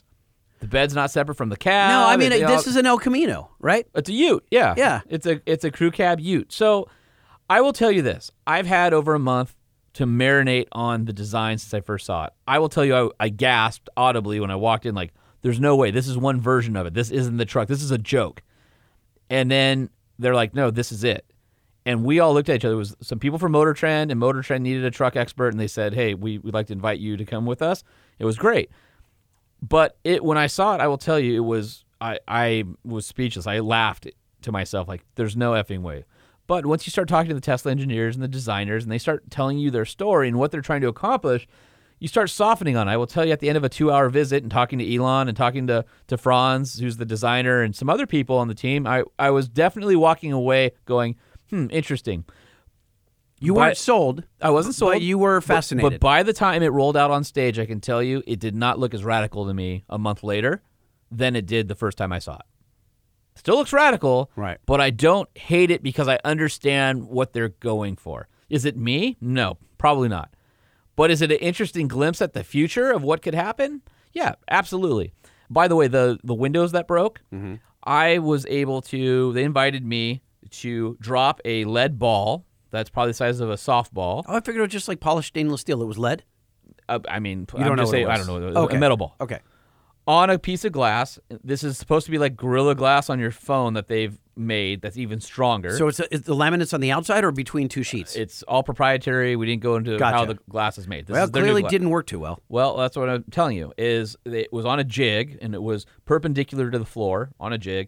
I went up on a ladder about 15 feet up, maybe 12 feet up, dropped a hard metal ball all the way down, and it bounced. Now, let me ask you this. I got to pause you here. Yep. When I watched the press conference, and he drops the ball, and it's got clamps all the way around that clamp the glass to this steel fixture. That's what it was. That's the same thing I did. These clamps are clearly spring-loaded because the ball hits it, and the glass flexes and then bounces. The team walks over. They tighten again. They do it. They tighten. There was no flex in the truck. Right, because it's in the window frame. Correct. So what I'm wondering, and I think Elon posted something on Twitter showing them in the studio doing that test, and it didn't shatter. So what I'm thinking is maybe there's only a finite number of times it can take that impact, number one, or because the window frame is not square and you're not dropping it dead center, because of those irregular angles, you're off center, so you find a weakness in that design. But so it depends on where you hit it. None of this explains away why they didn't try it in advance. No, they did. I just told you they did. He posted a video of them doing it ahead of time. Oh, okay, I see. I think it was on his Twitter, and it didn't break. So, and I did the test myself with the piece of glass, except, again, it was on the jig, and it didn't break. It was phenomenal. They actually shot the glass with a 9mm in testing, and it was bulletproof. And it was just amazing because we're talking about rock chips and all the things that would be susceptible in a truck going off-road or on the highway or anything like that. And then the other thing is, I don't know how far I can get into this, but it wasn't originally going to be stainless steel. Oh, really? Which is interesting. Yeah. Well, was it going to be? Titanium. And then it changed at the last minute. And that's probably as much as I can talk about that. Oh, my God. Without knowing titanium is pricey. But they're also buying stainless steel and titanium in bulk because of their space projects, right? So it was unveiled, at the Tesla Design Studio is actually at Hawthorne Airport where the Northrop Flying Wings were designed and the big Quonset hut near SpaceX. It's kind of interesting that history is happening again in that same building because I really do think this is a historic moment. Another thing that I said in my story was, did you expect it to be a Honda Ridgeline with batteries? Did you expect Tesla to play it safe and work off the same template as Rivian? Has been shopping around. Did you expect a vehicle with more range capability than a Bollinger B2? What did you expect? Because we struggled with that stuff, and the reality is Tesla didn't play it safe at all, and they got a huge amount of press from it. Will it turn into a business case? I don't know. I don't think anybody knows, but I'm banking on the fact that there are a lot of smart guys over there that are my age and younger, and I don't know. I'd be really interested to find out if there are any actual truck guys over there, traditional truck guys like you or I, and I do consider myself a traditional truck guy. Hell, I'm almost the owner of a single. This dollar right here. Where'd it go? Where you lose the dollar already? There it is. Under my head. All this dollar, right here. Yep. It's for my 1966 and it Chevy. Is your Christmas present. Exactly. So, I nothing more than I love than a diesel. Yeah. But I just love the notion of. I love when Uber thrashed the taxi industry. I love those types of events. This might be one of them. I think the Uber drivers get hosed and the taxi drivers get hosed. I mean, it's more convenient. It causes the taxi drivers to come to grips with technology and things like that. But I still prefer taxis, to be honest with you. Well, I'm not saying that I prefer one or the other, but I like the action of innovation, and it forces people to step up. It forces the competition to step up. Going back to them making this vehicle, right, and not totally understanding the market, in my opinion, at least not yet. Again, being as wide as a Raptor, except the body goes out to the wheels rather than the Raptor is wide because the suspension is wide and you have bodywork covering it. Mm-hmm. And how wide is that? It's like 80 inches. Okay. But that's at the bodywork. It's like 79.9. It's wider at the mirror. It's like 86 or something. Okay. The Tesla is 79.8 inches, so it's right there at the Raptor, except that's the bodywork width. Right? And the doors go all the way out because you have a really wide cabin. And no mirrors. At least right now in this version. So what about parking? If this is truly made for the urbanite like you, what's going to happen when you can't get out of a tight parking spot or something like that? I mean, those are the types of things to think about. I don't know. It's 231 inches long. It's about the same wheelbase within a couple, inch or so of like F-150, a Ram. These are all the things that Tesla has to grapple with, though. Right. The engineers have to reach out to guys like you and say, or they're not even thinking of these things yet, potentially. Or maybe they don't reach out to me because I'm not the core customer, so they don't really care what I think.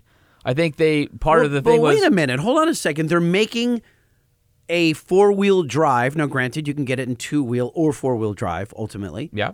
They're making a four-wheel drive vehicle that's got a lot of wheel travel, and it's made for actual off-roading. It is not just a ute. Right. They're trying to appeal to a guy who really wants to.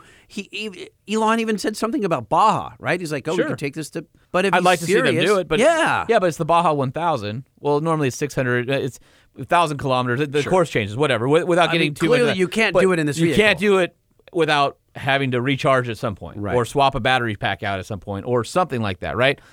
It's too long. So maybe the Baja 500 or something like that. But it'll be interesting. Can you what's the real world range going to be? And they're talking about having 0 to 60 like 2.9 seconds once the new motor's in there, and 800 horsepower and 1,000 pound-feet of torque. I mean, that's insanity. So if you're telling me 14,000 pounds and 3,500 pounds and 0 to 60 and 2.9 with 35s and can go off-road. It's crazy. Over a foot of wheel travel. I mean, I'm interested. So that's why I don't want to close the door on and go, well, because it's ugly, I don't want to do it. There's a ton of stuff in this vehicle that if Tesla brings to market will be game-changing. So we'll see. I agree, and that's why they got my $100. And this is how I ended my article. I said, ultimately it comes down to this. Is this the vehicle that Tesla can win people over who want to hate the Tesla in the pickup space? Rivian is doing the expected. Rivian is what everyone expected Tesla to do. Tesla is doing everyone one better, at least in terms of thinking freshly, and with an alleged starting price of around $40,000, we're willing to keep our minds open. So I think I haven't closed the chapter on this. It's the F-117, the closest I'll ever get to a stealth fighter if I ever get a chance to drive it. And I hope that Tesla has me back to have more discussions on how to make the vehicle better. It was really awesome to be there and be literally one of the first. It was there six of us who... I saw the photo of you and what looked like seven people total in the room. Yeah, I mean, we were the first people outside of Tesla to touch that vehicle, to see that vehicle, to interact with the glass and the metal body and all that. And it's one of the funniest things is... You look at the kids that are growing up. You talked about FMF and having the electric bike from KTM. Yep. And my daughter, who's 12, my oldest daughter, she's like, "What'd you do today, Dad?" I said, a billionaire asked me for advice. And she goes, "Do I know them?" I'm like, "You do." Eventually, when I was able to tell her about it and show her the picture of Elon and I and some of the guys, she's like, "Oh my God, my dad gave advice to Elon Musk." And she was, like, telling all of her friends. And it's like the celebrities that we think of are celebrities. Elon is that to these kids these days who are growing up. And so Tesla's a big deal to the up-and-coming generation. So they may not even care about us. They may need us to help them make it viable until our kids start driving because they all covet Teslas. Right. It's at least the kids that my 17-year-old wants a Tesla. Yeah. He has no. And so we were out working on his Scion yesterday, and I was teaching him how to. We should handle this in a different show because I have totally failed as a father. He doesn't know how to change a tire. Yeah, that's first thing I'm going to make my kid do is change. No, listen to me. I feel it almost makes me tear up. Like I totally effed up. My 13-year-old, he's now 14. Sorry, your 14-year-old. My 14-year-old will he'll know. He's a little more mechanical.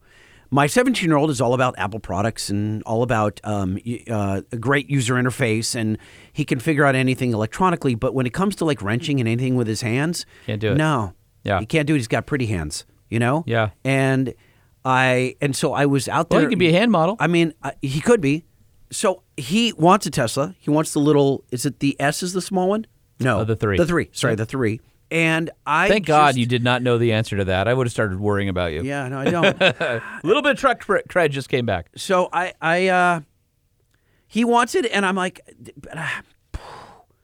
he has no interest, and it sucks. Yeah, it sucks. And I realized that early on, every time I didn't have the patience. Like I would say, "Here, can you help me with something?" And I would hand him the wrench. And he would start doing it wrong, and I would say, "Nah, it's okay. I'll just do it." I didn't have the patience, well, and I screwed up. That is a fail on your part. Absolutely, huge fail, and I will always be punished for it because I don't see him being mechanically inclined in my lifetime. Because not every kid is mechanically inclined. I understand, but everybody should have the basic skills that if they're stranded somewhere, they should have the ability. And that's literally why that's just being. I did it yesterday. Dependent on yourself. I said, "Where's your jack?" And he goes, "I don't know. Is it by the spare tire?" It turns out it was under the front seat. Yeah. Which is pretty common on a lot of Japanese cars. Okay, I didn't know it, so we found it there. Super Duties, I think, have it under the front seat, too. Okay, so we did it. We jacked it up, and turns out I'm glad we did because we didn't have the right, because I have aftermarket wheels on it, of course, right? So lug nuts are different size. So and the wheel offset probably changed it where the L of the wrench wouldn't make it without hitting the tire? No, that was fine. Okay. It was a... the lug wrench was too wide between the socket and the the hole-de-socket goes into, right?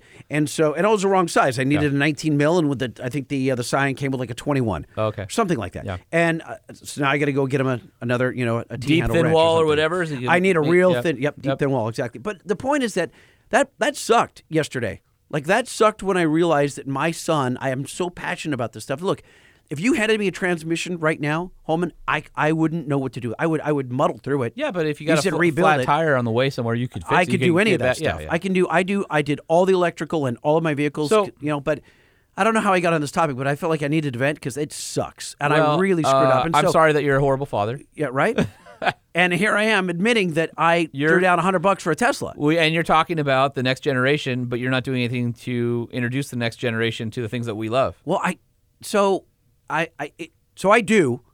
I take both kids to Cars and Coffee. Okay. Every time the hood's up, I'm explaining where everything is. Do either of them care? Not yet. And I don't. They might come around though. I don't know. Hopefully. So. You know, listen. There's a little, we could talk for hours about this. It was a crazy week. I think everybody's still processing what this thing is. Thank you, internet, because the memes have been outrageous. It was awesome. It was five of us, by the way. Did you see the one that I created? Which one was that? Hold on. I got it. Reel it in. Okay. I didn't create it. I posted it. Okay. Henry in my office. God bless him. One of our graphics guys. Was it the SEMA truck one? Nope. Cybertruck nuts. Oh, I did see Cybertruck nuts, yes. Memes were awesome. But did you say they were very polygonal? They were. Yes. They were, which was what was funny about them. They looked like one of those perfume bottles, like the egg perfume bottles with the faceted. Yes. Anyway, we had a lot of shares. There were five of us who went, and so it was myself, Kim Reynolds from Motor Trend, Christian Sebaugh from Motor Trend, Ed Lowe from Motor Trend, and Mark Williams, who freelanced for Motor Trend, used to run PickupTrucks.com and was one of the first people to run Truck Trend. So that was our group. That was just us five. And it was really hard not to tell people that we had a chance to do that. I'm going to see if I can get Franz or maybe Elon on our show. It's a long shot. Those guys are busy. I don't know if they value what we do. But they might say, you know what? We want to get out in front of the real truck audience and talk about this vehicle and what our thoughts are. So I'm looking forward to extending the invite to see if we can get him on the show, because I think it would be cool. That'd be fascinating. Fascinating. Well, so there you go. I would like to hear if anybody else did what I did. I'm really curious. I wonder how many people put down a deposit, and I'd also want to know what your initial reactions were when you first saw it, because I posted on the Truck Show Podcast Facebook page, and it blew the heck up. Yeah, so truckshowpodcast@gmail.com, truckshowpodcast@gmail.com, or leave us a voicemail message. It might be easier if you're in the car, 657-205-6105. That's 657-205-6105. Look, telling you guys this, I know I'm going to get heat. It's bad enough I drive a freaking lowered Mini Cooper. Like, I get it. But I'm also the owner. Potentially the owner of a '66 Chevy, so I don't know if I won. You're very confused, or I am. But I just love. I just love vehicles. By the way, I just love vehicles, and I used to say I only love vehicles with petrol-powered vehicles, but apparently that may not be true. I don't know. @truck_fever, friend Jordan Mulbauer wrote, "Funny guys," when we posted. It's like it's real. Nah, I'm going to stick with my @Rivian official. Interesting. Mm. I thought he was joking. That was from Hawaiian, @Duchess Actual, says, everyone stay calm and keep two things in mind. One, remember how much concept vehicles change and die before they're actually produced. And two, remember how smart and brilliant a company Tesla is, far too smart of a company to fail to realize this won't sell. It'll be changed for sure. So lots of comments on @Truck Show Podcast. Keep them coming. I want to know what you guys think, or shoot us an email if you want us to talk to you or talk about your point of view. And, all you have to say is, what the truck? What the truck? Okay, I feel like I can redeem myself. You know how? How? I have a new friend, and I think you're going to like him. He's a YouTuber. A lot of people know him. Okay. Duramax Rhino. His name is Ryan. I want you to dial. All right, here we go.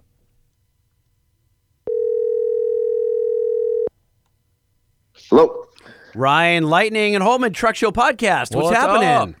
How's it going? Fantastic. Don't move. We got to play a real quick intro. Yo! The Truck Show! Who dis? Who dis? Who the hell is this? The Truck Show interview you don't want to miss. We talk to top dogs in the industry. How'd you blow up? How'd you come to be? Who dis? Who dis? Truck Show represent! I don't know if that intro fits DMX Rhino. Yeah?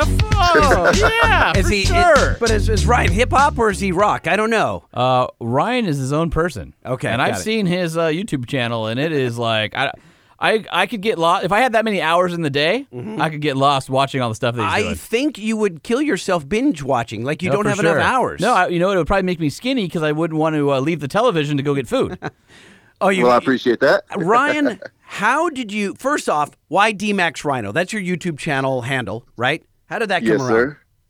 Well, so kind of my, I work in construction, so kind of my job site nickname was Rhino, obviously a derivative of Ryan. And I drive a Duramax, so it just became a thing. DMAX Rhino, put them together, it stuck. And did you start the videos? You have 437 or 457 videos so far. Can I just go over a couple of the titles, just so people get an idea of what's on the site? Sure, please. How about I'm leaving my truck in Vegas, right? Or we're gonna get to that story. Right, I know. Or I took my SEMA truck in the mud. Yeah, which is awesome. Or non-truck guy reviews viewer trucks, which is pretty awesome. Love that. No, I mean, you can, literally, there's all sorts of stuff in here. My brakes went out.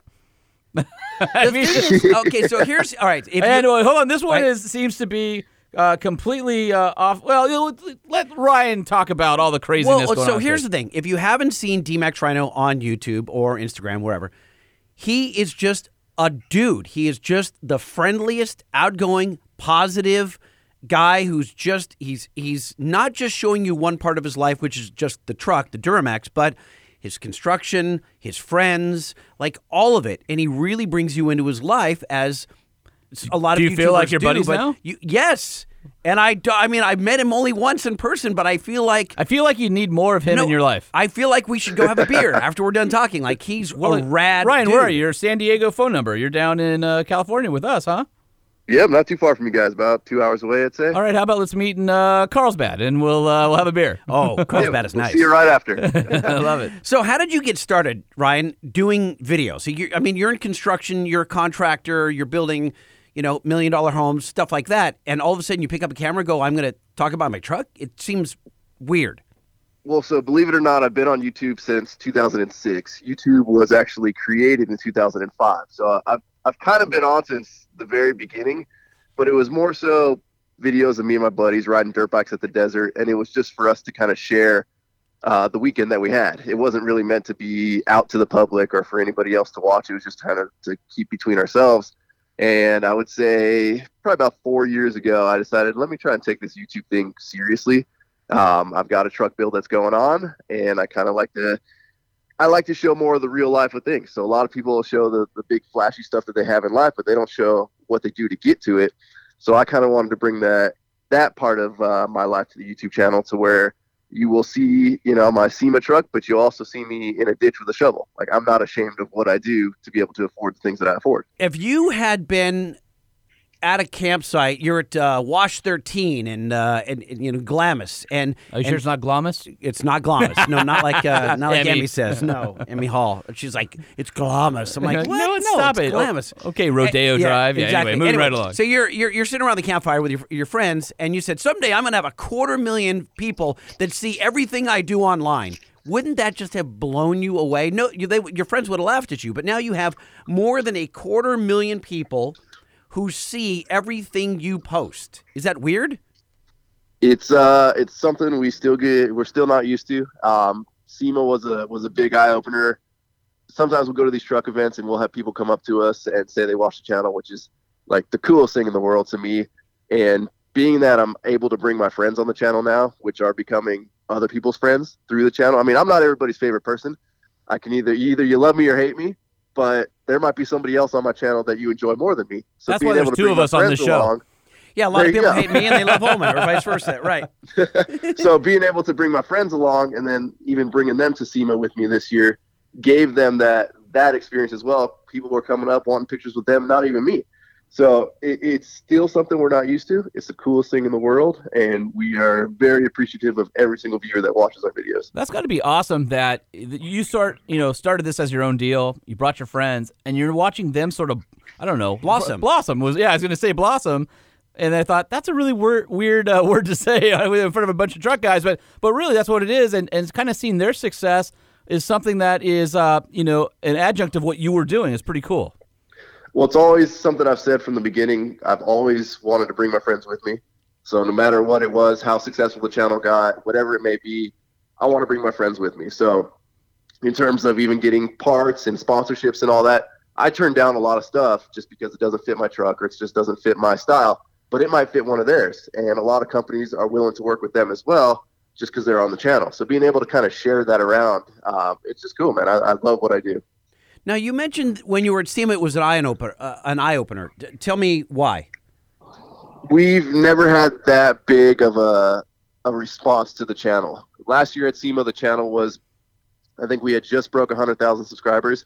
So this year being 230-something plus subscribers or 1,000 subscribers, it just the amount of people that came out just to go to SEMA just to hope they would run into us, that was just a huge eye-opener to us. We were in the Anzo booth this year with just a lower Tahoe we built, something I didn't even plan on doing.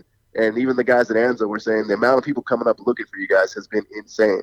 So it was cool. I mean, really this year we wanted to focus on meeting more people, just kind of less about looking at all the trucks, but more about the relationships and running into fans and running into, just people we've talked to over the years, like yourself. And it was an eye opener as to how many people are so receptive to the channel. Cause to me, I'm just a big bumbling idiot on camera. And I'm still not sure why people watch, but I'm glad they do. Yeah, but it's that attitude right there. It's that you're self-effacing. I mean, you self-deprecating, but you're a real dude. Well, I try not to edit out when I screw up, and I have no problem. I mean, you could read through the comment sections on most of my videos. I'm wrong a lot of the time, and what I like about the comment section is if I say something wrong, somebody's going to clarify it in the comments, and then you're going to get the right information either way. But I'm not afraid to put that in there because, well, we're not perfect. And I learned a lot from the comment sections, it just like everybody else does. And the problem with YouTube nowadays is there's a lot of fake out there. Most of it's fake. You'll see a lot of fake pranks. You'll see a lot of fake surprises. There's just a lot of fake out there. And I don't want to do that. I'm sure the channel would be 10 times bigger if we did that. But I'd rather stay true to our core. And we're just a couple of dudes out there. Most of us work construction. The other half of us are in the military. And we just enjoy trucks. So the Duramax thing, D-Max Rhino. Now you also have a Ford OBS, and you're correct. you're not Duramax exclusive. It's just in the title and your moniker, right? But you love trucks across the board, right? Correct. I mean, I've always been a GM guy. My first truck was a 1500 Silverado, and then the two trucks after that were both Duramaxes. But at the same time, I love classic Fords. I've always said about 97s when Ford stopped making a good truck, which is very debatable and I'm sure a hot topic. Can we take a moment of silence for the OBS Fords? All right, I feel better now. We pulled in today and now there's an OBS F350 dually in the parking lot of Motor Trend, which I was salivating over. And Lightning goes, "What is that?" I'm like, "That's KJ's truck, KJ from Diesel Power, and it's a 7.3. I had no idea he owned that thing. I'm like, "That's your friend KJ's truck." I just, for whatever reason, I didn't know he owned that sucker. Yeah. It's gorgeous. Damn. No, anyway. They're definitely beautiful trucks, and I have a soft spot. I've owned two of them.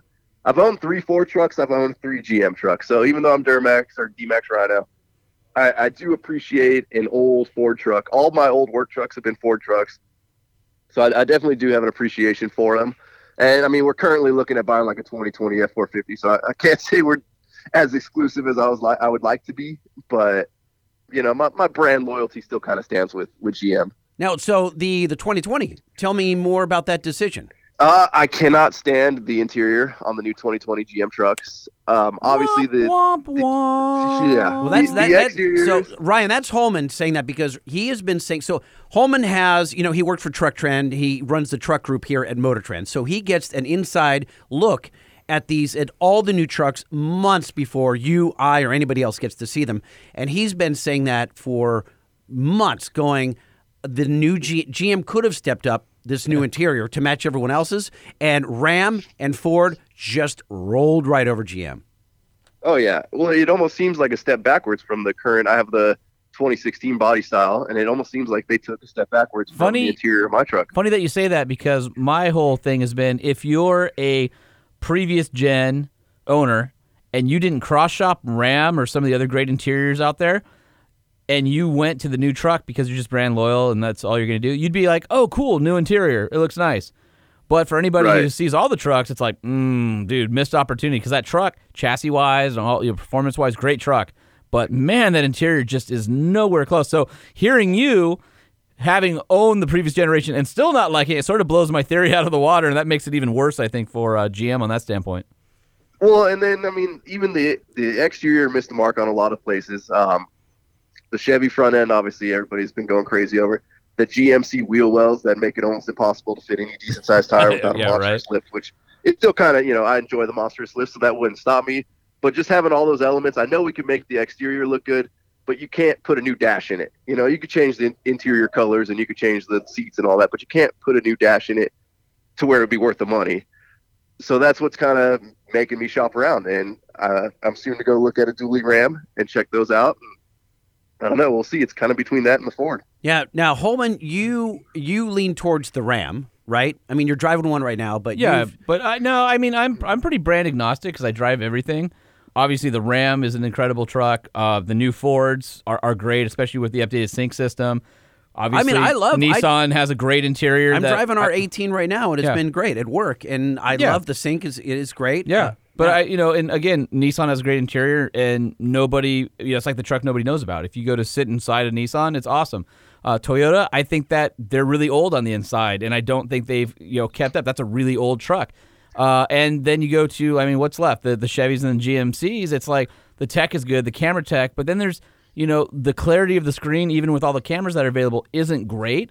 And then the way they design the center stack, the way the vents are vertical next to the display, they have to redesign the whole center stack if they want to go to a wider display. And because of where the climate control is, they have to lower that to get a taller display. So they sort of like landlock themselves in there. And again, the materials, the leather's not as nice as some of the other trucks out there. I think the seating surfaces in the Nissan, the Ram are much better. The high-end Fords, much better. It's just really disappointing. And the way that the dash is like straight up and down, falls away, depending on the truck. If you don't have a console, it's really awkward, like how much dash there is, right? And they made it just like the Jeeps is what it looks like to me. It looks just like a Jeep, the way the Jeep is super straight up and down. And to me, I've always hated that about a Jeep. Yeah, it's just one of those things where it's just so wow, you guys were this close. and the fact that you can be in 4 different GMs, whether it's a Chevy or a GMC with a black interior, and there's no difference. If you go into a different trim level of Nissan, a different trim level of the Ford, especially a different trim level of the Ram, you know exactly what trim level and what truck you're in. They're completely different. The Ram is probably leads the industry with really changing up the inside of their trucks. GM, it's like the Chevy and the GMC, other than the badge on the steering wheel, are identical, except for you get it to like the AT4 and Denali where they have brown on the black seats. And you're like, ooh. Yeah, not a big enough change. Way to really differentiate. I mean, we've been on tests where we had 4 of the Chevys or GMs, you know, 2 GMCs and 2 Chevys. You couldn't tell them apart? And we would literally be like, wait, what truck am I in? Because they all look the same. Whereas you go in the Rams and you're like, I know exactly. I'm in the Rebel right now. I'm in the Limited right now. So it's just one of those things where it's like, you got to really pick up your game because the truck market is – there's a lot of effort being put in out there. And I just feel like on the interior, GM missed the boat. And it's a shame because the truck is a good truck.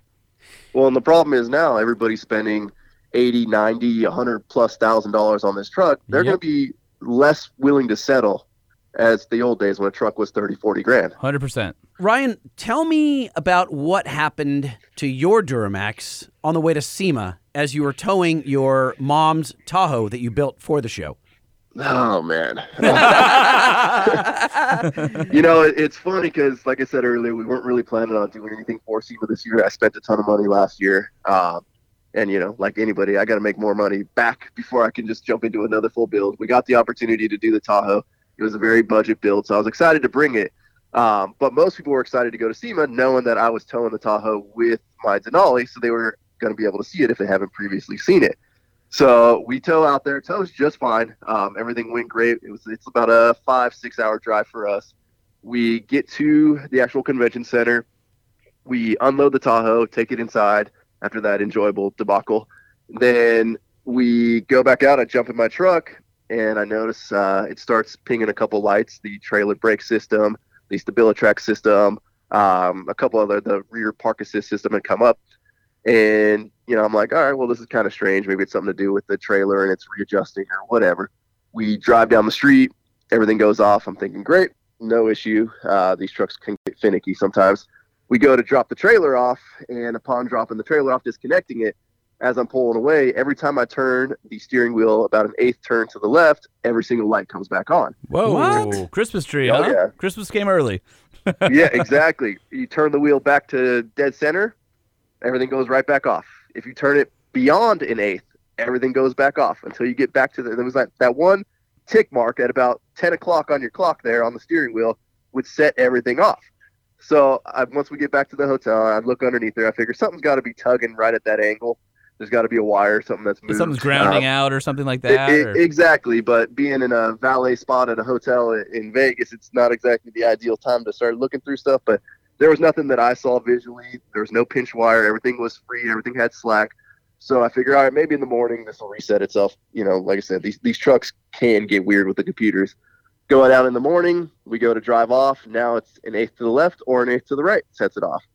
We stop for breakfast. We get back in the truck. Now, anytime you hit a bump, anytime you turn, no matter what you do, it starts going off. And every time one of these lights comes on, it's three dings. So you can imagine every about 1 to 2 seconds, you get three dings. And if nothing makes you want to shoot yourself more, it is that.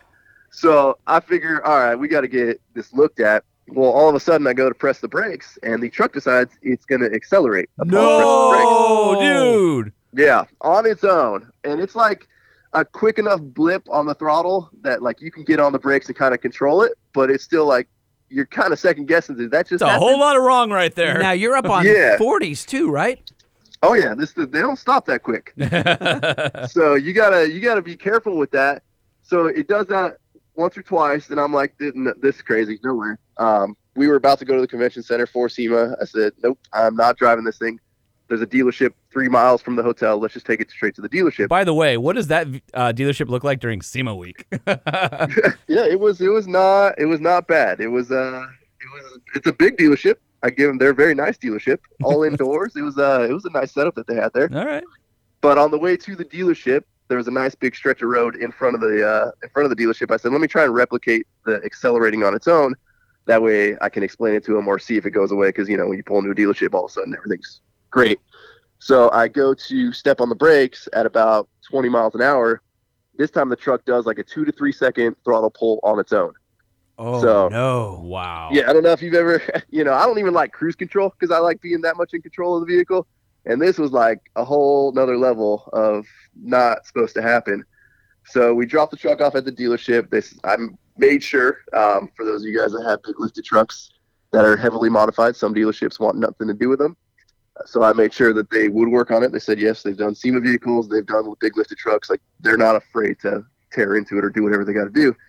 And they called me the next morning saying, hey, we scanned it.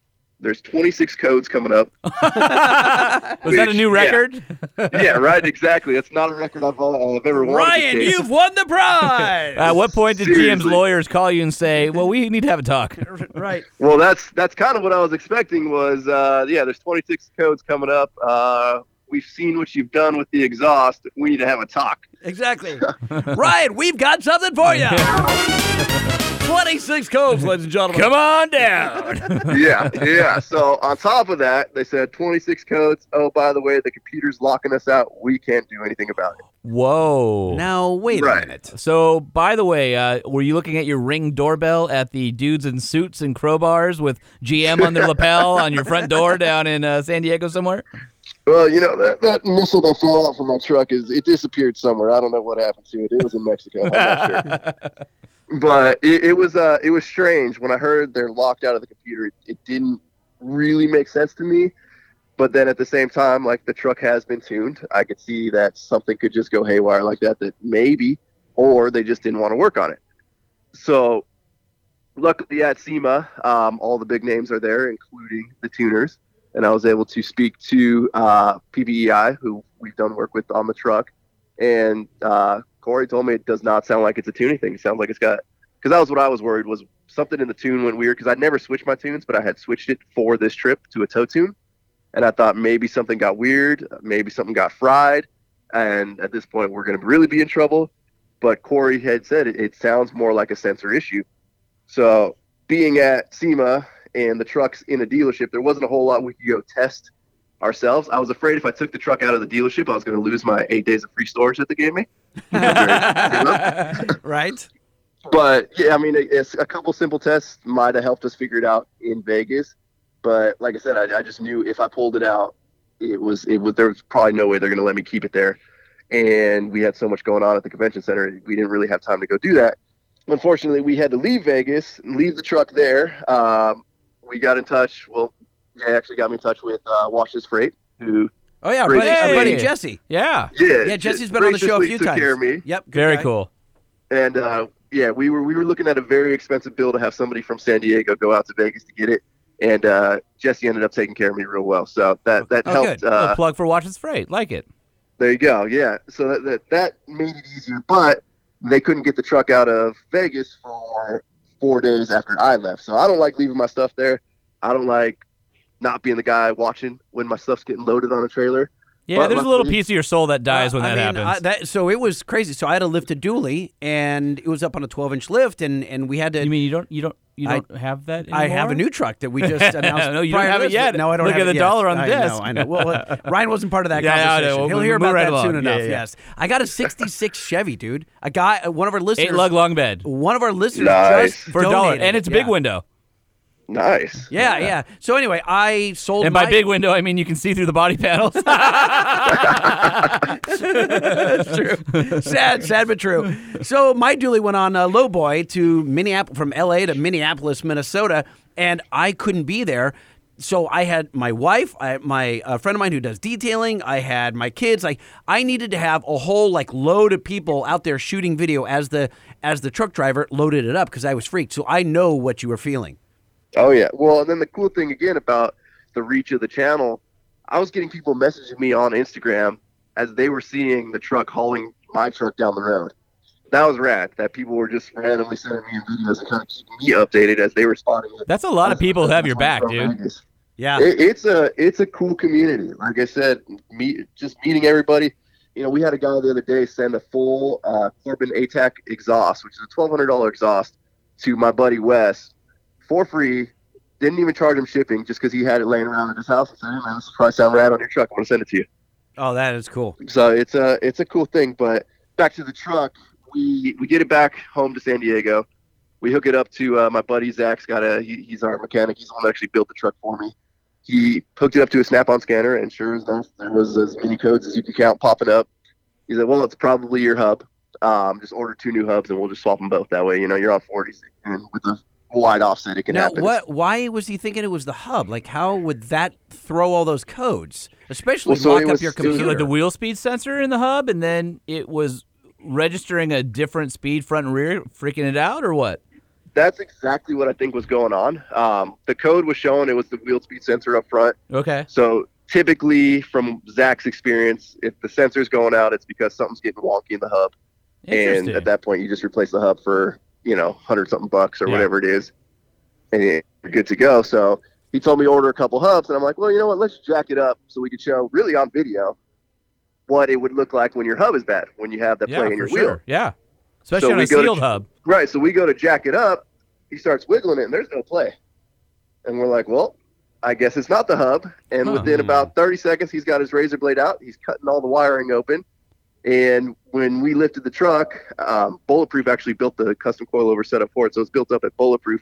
They had to extend the wheel speed or the ABS wires in the front, and when they had cut the insulation off the wire, they had nicked the wire a little deep. Oh. So just over time of it vibrating and moving back and forth. Losing the signal. Right as he cut it open, the wire sprung out, and it was broken completely off. So... it cost you some money and time and headache and a lot of inner turmoil here. Could have been worse, though. But, yeah, I mean, it could have been way worse. Oh, it could have been. The accelerating on its own was the thing that scared me. You know, I was out there with my girlfriend. She's sitting in the truck with me. You know, God forbid anything bad happened with the truck doing that. Yeah, you know, for the price of the tow home, it wasn't cheap. But compared to the fact that we used about 10 cents worth of solder and fixed it that night, and it's good to go. It's brand new. Like, I'm definitely not complaining. That's for sure. It could have been a lot more expensive. Can you imagine having a self-driving car? Like, you just had it. You just had a self-driving car that went haywire. Like, this just decided. It was doing what it wanted to without your input. Like, can you imagine not having a steering wheel and getting in a car and just letting it take you wherever? Yeah. And then it starts doing whatever it wants to do? There's a bad wire or something, the sensor. Man. Oh, yeah. Well, that's the problem. I mean, you look at a vehicle that doesn't have nearly as many computers as those cars do. And it takes one little, we're talking a wire the thickness of a speaker wire. Yeah. To throw the whole system haywire like that. And there's not any, you know, backup in the sense that there's redundancy in controls on an airplane or something like that, right? Like triple redundancy. Exactly. On a car, there's not like a, you would think because the computer is pulling information from all four wheel sensors, you would think, oh, well, it's going to get the information from the back two and the other front one. And figure out, oh, okay, this one's bad, and then alert you. But that's not really how it works. Or it should at least go into a limp mode to not allow you. Warn you. Make you plow into a wall. Well, there's that too. Can you imagine, though, if he lurches through like a line of school children or something? Yeah, that would be bad. Ugh, awful. Oh, yeah. No, it was a scary situation in the very beginning, and to the point of where we're going to go through and we're going to rewire every sensor going to every wheel just to make sure we don't deal with that anymore. Yeah, the last thing you want to do is hand those keys off to somebody who's not aware, and then it starts doing, Christmas tree theatrics on the old DIC. Yeah, I mean, $12 in wire and like $6 in Harbor Freight shrink tubing. Yeah, and, right. And you're good to go, right? Hey, there's some There's some things you should get from Harbor Freight, and shrink tubing's fine. Yes, it is. So wait, Ryan, that's not the only thing that happened in Vegas. I saw some fresh ink in the form of tattoos. Tell me about WorkForIt tattoos. And then that dovetails us into your apparel line, which I want to tell people about. Yeah, so I don't know how I really got drug into this bet.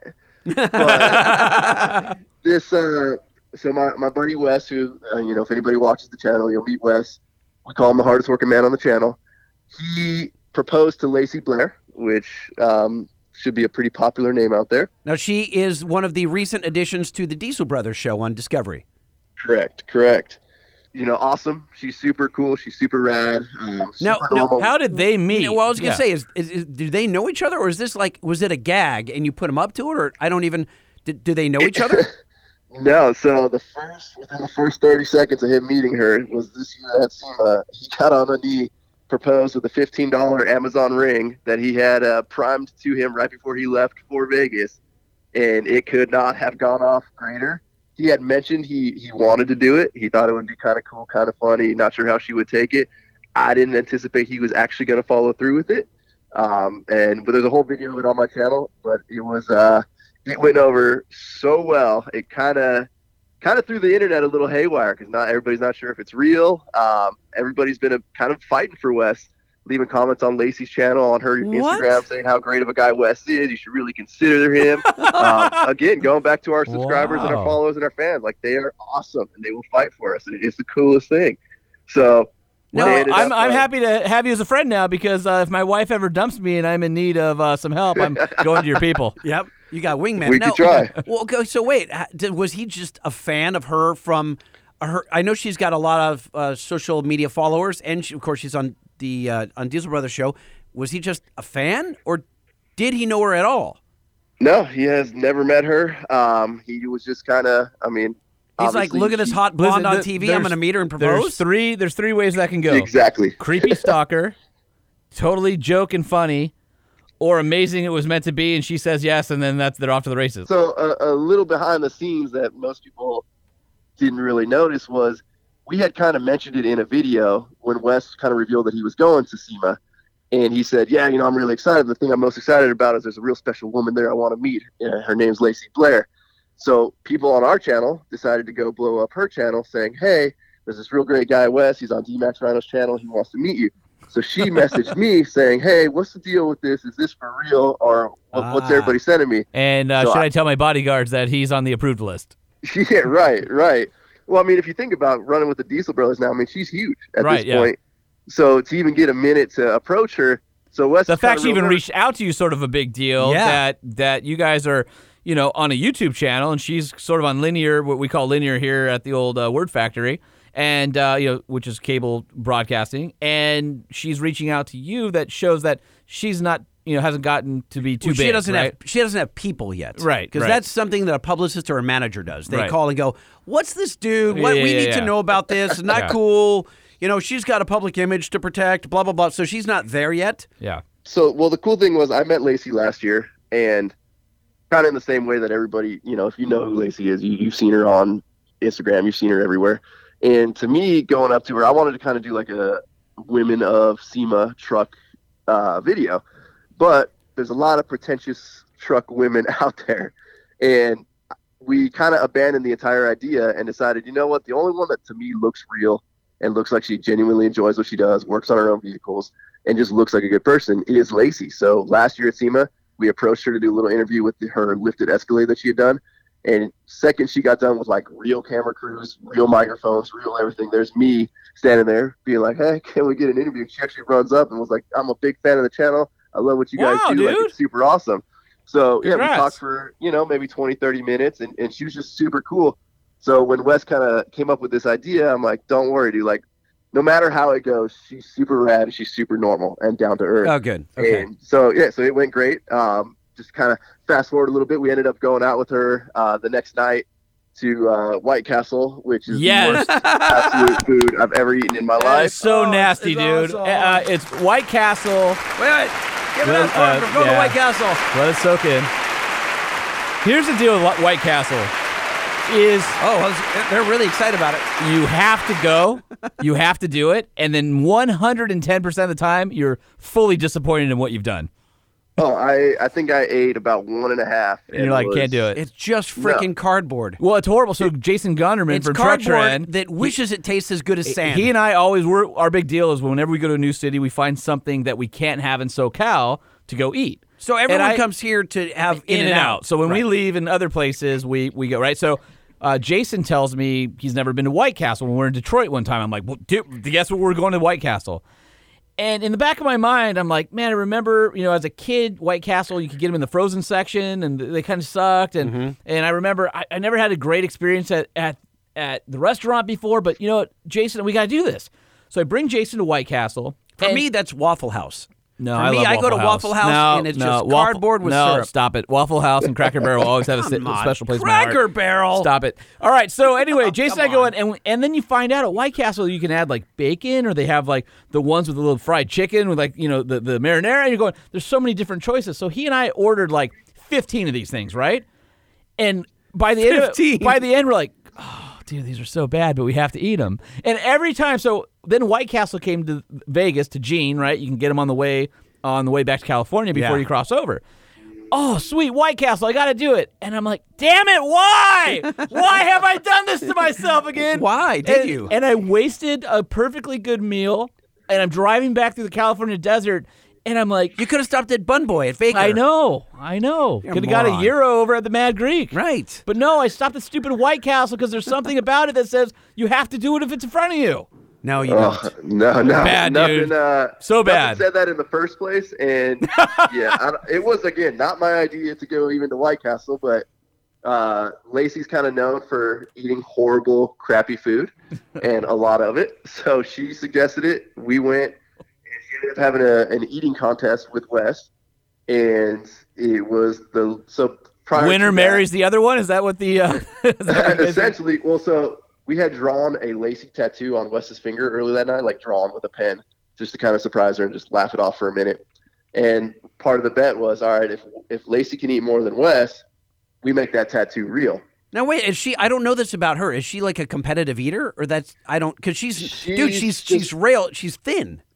Yeah, but if you ever watch her Instagram stories, she will be shoveling down like 200 McNuggets. In a hotel room at like 3 a.m. and I don't know where it goes. She's definitely not 40 yet. No, because I used to be able to do that too. So she's just kind of known for just shoveling food down, and you know, props to her. She definitely did not disappoint, or however you want. It was I did not enjoy watching it in person. It was disgusting. Did she like soak the buns in water so that it would go down easier as she was doing it? We're not at Nathan's in New York. You know what I mean? We're not at Coney Island. Was compared to my buddy Wes, who's you know, he's a decent sized guy. He the entire time just had this look on his face like he was hurting, She had the biggest smile on her face. She was grabbing French fries. It was not phasing her at all. And they ended up tying, or, well, she could have kept going, but they only bought so many. They didn't think they'd even get to that amount. They ended up tying, and it was either we all get tattoos or nobody does. And we said, screw it. Let's all go get tattoos. So there happened to be a tattoo shop right across the street from White Castle, because what could go wrong there? And we ended up all getting committed. Me, Lacey, my buddy Chris got WorkForIt tattoos, and then Wes was a man of his word, and he actually got Lacey tattooed on his finger. That's awesome. Nice. By the way, great name for a video, White Castle and Tattoos.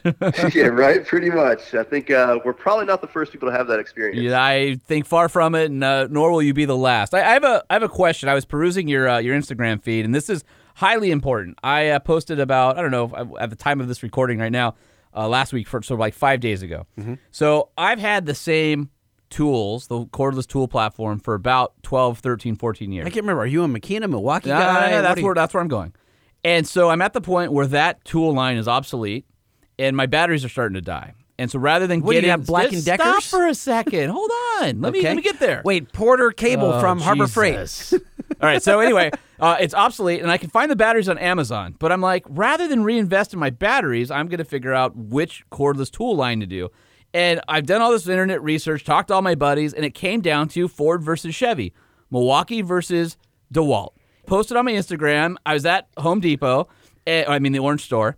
And they had the big display because it's coming up to all the sales that they always do. Free batteries, get two free tools, all that. And Milwaukee and DeWalt were right next to each other. And I took a picture. I said, it's time for me to replace and get into the new platform. For me personally, where do I go? I was shocked. 90% of people said Milwaukee. And I'm scrolling down DMAX Rhino, at DMAX Rhino. And he's got a drawer pulled out of his toolbox full of Milwaukee tools. And he says... need the fuel, Sawzall in there, but best ones I've ever owned. Love my Milwaukee tool. So I have to talk to you about, when did you love Milwaukee, and did you go down the same road I did about trying to figure out which way to go, or have you always been a Milwaukee guy? Well, so back in the day when battery tools first came out, I owned Makita. Yep. And it was with the NiCad batteries, so we all know how great that was. Oh, yeah, and then they'd burn out if you left them on the charger too long and all that stuff. Oh, yeah, they didn't last for nothing. They didn't have as much power, but it was that or a corded drill to screw in screws, which... You know, my grandpappy would do that, but I'm to the point where I'm not going to do that. So I kind of shopped around a little bit, and I got my first Milwaukee set just kind of by happenstance. I didn't really have a preference either way, but it was not the fuel line. So it was just their regular brushed line at the time. By the way, that's what I'm looking at now is the fuel line. Yeah, definitely. If you buy anything Milwaukee, fuel is it's not that much more money, and trust me, it goes a lot further. So I owned that for a little bit and started bringing that on some job sites. And my buddy had actually bought the fuel line, which is more of the professional grade line. And just seeing his impact screw in a 6-inch screw faster than mine, I'm like, man, well, this kind of takes the fun out of it. Let me go buy the new fuel set. And at that point, my life just changed. It was so nice. The drills, the impact. I mean, I've dropped these things off of ladders. I've dropped it off of scissor lifts, everything. Everything still works. And the battery technology that Milwaukee has, it just craps on everybody else's. You'll notice a lot of other companies have to use two batteries for things like their cordless chop saw or their table saw or even their vacuums, whereas Milwaukee can get away with that same power, if not more, running one battery. One thing you don't want if you're carrying a tool around is you do not want to deal with two batteries. The extra weight of it, it's not going to be worth it. So that was one of the big driving factors. And I will say, because DeWalt Milwaukee's like any job site, you'll deal with both. DeWalt usually comes out with it first in terms of a new tool, but Milwaukee comes out with the best version of it. So while DeWalt has a much broader line in terms of like actual, Milwaukee doesn't tend to really like the framing style tools. They're starting to catch up. DeWalt was always ahead of them, but the Milwaukee stuff, it's great. I mean, I have no complaints about it. The battery technology is amazing. The rapid chargers charge it quicker than you can use it, which to me, that's the biggest factor with battery tools. As long as you can have a battery charged up, so when yours is dead and you can keep going all day, That's the biggest thing. Dude, I think I'm going Milwaukee. I know my man Lightning here. I'm more of a Ford guy. He's more of a Chevy guy. I'm a Milwaukee guy apparently now. You're a DeWalt guy. But I would so building our SEMA booth. Yeah. Gary Bell from Defined Concepts, who's a high-end car stereo guy by trade, but he used to work with Steve Brown over at Alpine. Anyway, so he built our booth. And that'd be effing Steve Brown, right? Yep, mother effing Steve Brown, which we're gonna have, I think, on episode the 100. Okay, yes, because he was on our first one. Anyway, so Gary came with a couple new Milwaukee tools to help build our booth on site, and I said, why Milwaukee? And he said the same thing. It was all about the batteries for him. And I've been looking at them, and it's so funny. You know, you have that one guy who's like a Makita or a Bosch guy, or hey, I've got Rigid and they've never let me down. I'm like, I want something that's going to last me another 15 plus years. And I talked to the DeWalt guys at SEMA. I talked to the Makita or the Milwaukee rep at the store. And I was still just torn because it's like, I don't know. And so... Well, you can't talk to the sales guys. You got to talk to someone like Ryan who actually... That's why I brought it up. Beating the crap out of the tools. Because I'm sure there are people on our podcast who are diehards one way or the other. So... at Truck Show Podcast or truckshowpodcast@gmail.com if you have any cordless tool, I guess, advice for Holman here. Well, are you not just going to take Ryan's advice here? I'm telling you right now, 9-1, I'm leading toward just going Milwaukee. Got it. Because it just seems like that's everybody...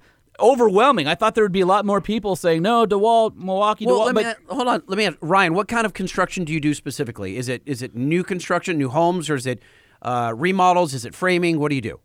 We do everything. So I'm a general contractor out here in San Diego.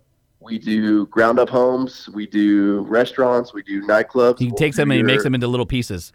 Yeah, not ground up like that. No. Okay. We do. We run the gamut. So I've had my tools in the trenches, setting concrete forms for foundations on a muddy day.